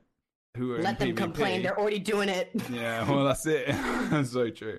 Um, but I actually wouldn't. No, it's not a horrible idea whatsoever. I actually don't mind. I covered uh, Stronghold a lot um, in, with Heart of Thorns and uh, when it came out, um, and it was a lot. It was defeated by the higher end, really. Uh, Yeah. of of the the top end of PvP because they just couldn't see a com- competitive uh, way around it, and also as as a viewing as an esport and as a as a spectator thing for us as casters, it was really difficult to really get that focus on so much stuff going on. It's already Yeah. already on conquest is so difficult because you, you've got like three caps to focus on, and then you've got buffs, and then you've got fights happening around that. It's difficult to actually get uh, a full story of what's going on, and it doesn't matter who you are. It's it's 100 percent the case um, without I doing never something. understood. Hats off to you guys who commentate on that stuff. I never understood how you could possibly tell what the hell is happening on a point with more than two players because the spell effects Hmm. and everything that are going on. It on. depends. Like I think You get it's, used to it. it's a lot to do with like who you're doing it with, and also if you've got the the ability to pick out those things. I was just a hype guy. I was just a hype guy. I was a hype man. Like I was a I lot mean, of it. I, I, I guess I could be me. a hype guy. I would just scream "Oh my god" into the mic every couple of minutes. Did you just? See I like to play? think there was a little bit more than Since the that. podcast started. I'm not saying you. That that would be me. That's what I would yeah, do. yeah. I would just, you know, but yeah, you it's, need a it is certain catchphrase and everything. Yeah. I would be like, um, oh, Pew, pew, pew, pew, pew. That's it. It's That's all you say. randomly doing that. but yeah, it's John. difficult. I would be like John Madden. I'd be like, "Do you see this guy over here? He's got a red hat on," and I'd use circle. Oh my god. That, I that have kind a of red hat stuff like would be that at home. We also we played around with that kind of stuff back in the day. It was always fun. but yeah, I'm Um, down for Stronghold. But yeah, I mean, Stronghold Stronghold doesn't. Yeah, for people to generally play and jump in, it doesn't. It's not necessary for any kind of esports competitiveness, really. I mean, you know, chuck it, just give it a test. I think TV twos were good. TV twos were really good. Oh, I I loved loved, the two v twos. Yeah, I was. I actually really enjoyed it. I'm Uh, kind of bummed it's gone. Me too. I saw it and I'm like, this is cool, but I can't compete. in Yeah, I was gonna say, ages like he wants that elite spec? Then he's in those TV. just just play Revenant. I made a build on it just now. Like it's so good. You It's so much fun. And that I am mainly a thief player. I, I do play Revenant, but like I mainly should be a thief player. I wanna fine. Play thief. We'll be fine. But yeah, I saw Sindrener go in there. He's fighting like a Necro and a Guardian who's not having the greatest time. Yeah, I mean, he Sad. mainly plays one class as well, so it's like it is a pain for those people. I will. Uh, I don't know. Okay, so peoples, we're going to end the stream there. We're going to end the. Uh, we're going to sorry end the podcast there. I want to say thank you very much for joining us today for the uh, Lightbringers, which has been a pod. Well, we talked about a lot of things recently. The patch, the latest patch that came out, Visions of the Past, um, the season one episodes that came back, as well as the looking forward to the expansion, which we're going to do. Um, this is intended to be out every two weeks or so. Um, so yeah, we'll see when the next one is. Um, I'm gonna probably go back to talking about different elements of the game. It could be new player experience. It could be dungeons. It could be fractals. It could be raids. It could be open world content. It could be hearts. That's very specific. Um, it could be anything. So if you have enjoyed this, and I'm talking for people that are listening to this live on Spotify, iTunes, or on YouTube or Twitch later on as well. Um, you know, check this podcast out, follow it. You can follow it on anchor.com slash uh, the lightbringers. You can find out everyone who is involved. You can go and check out their content, Kroof Inks and Age on this episode. Um, in the description of this podcast, if it's in video form or audio form, anywhere um, that is produced and put out there. Uh, otherwise, I'm just going to ask these guys where they do their stuff, um, what time they do it, if it's live. Uh, Kroof, where where are you? Where can we find you? Are you on Twitter and YouTube and? Oh, I thought you were talking about ge- geographically. No. Um, that uh, would be I weird. pri- would it? I am primarily on Probably. YouTube. I do have a Twitter uh, at Kroof Gaming, I believe. You could probably just find me at Kroof. Uh, but a lot of YouTube stuff. Uh, dabble in some Twitch every now and then, but mainly YouTube videos on PvP, elite spec- elite speculation of my own, and uh, talking about updates. Elite specialization speculation. Yes. Mm, that's right. Okay, cool. Awesome. Um, and thank you again, Kroof, for coming on. Appreciate it very much. Go and follow all that stuff. Um, age. Uh, you can find me on Twitch, Twitter, and YouTube at Age Night Road. Uh, pretty easy. I play mainly Thief, so I'm uh, usually in World versus World. Uh, if you want to watch a good Thief, watch Valen. If you want to watch a die Wow, sell yourself. Go on. It's okay. Age is a good No, dude, I- and he's a good player. I'm Go and look at his stuff. Yeah, I'm a, I'm at least a top hundred. You're as bad as me I've as seen, me at so- this fucking stuff. Don't sell yourself at all. Like, you should watch someone else though. Yeah, no, no, come hang out. Uh, good times. Uh, I do tips and tricks sometimes if they pop up, and yeah. There you go. It's a good man. Go and check out his stuff. Inks, where do we find you? Where do you do it? What times roughly? Do you Do you have a Joko thing? Well, me.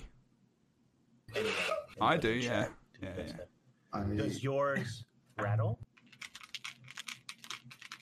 I got the Joko Rattle edition. What's inside the Joko? Oh my god, really? I don't know, but I want to do a video where I cut his head open and find out. No, don't do that. No, look, there's a scene you could probably like. I don't know. I could try to get an exacto knife in there and cut and his head open. In- Inks is trying to sell himself right now by Oh. showing us the backside of Joko. What if it's like three rolls of paper that spell out the next expansion title? Spin a Unlikely, secret but there's along. there is now an. I might be on drugs. I'm just kidding. Uh, yeah, so uh, you can find me on Twitter at mo underscore inks. On Twitch and YouTube, it's at MMO inks.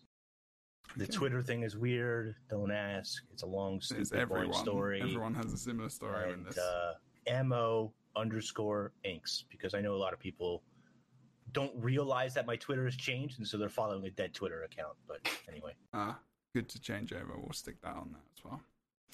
Okay. Um, I'm going to sell myself very, very quickly. I do a lot of MMORPG streaming on Twitch. I am a full time streamer as well on Twitch, as well as going to school.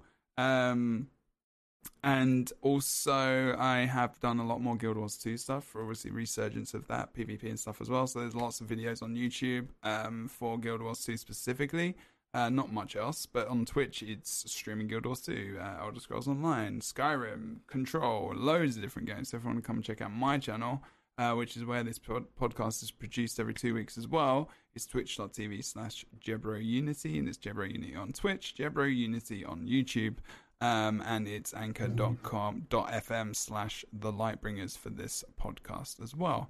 Um, and I stream every day, uh, pretty much. I do have a day off um, when I go to school every so often. But other than that, I want to thank you guys again for watching uh, as well live. I want to thank you guys for coming on and being part of the podcast.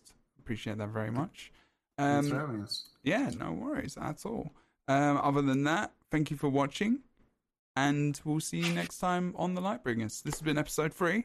Thank you very much for watching. Take care. Bye, guys. We'll see you next Bye. time.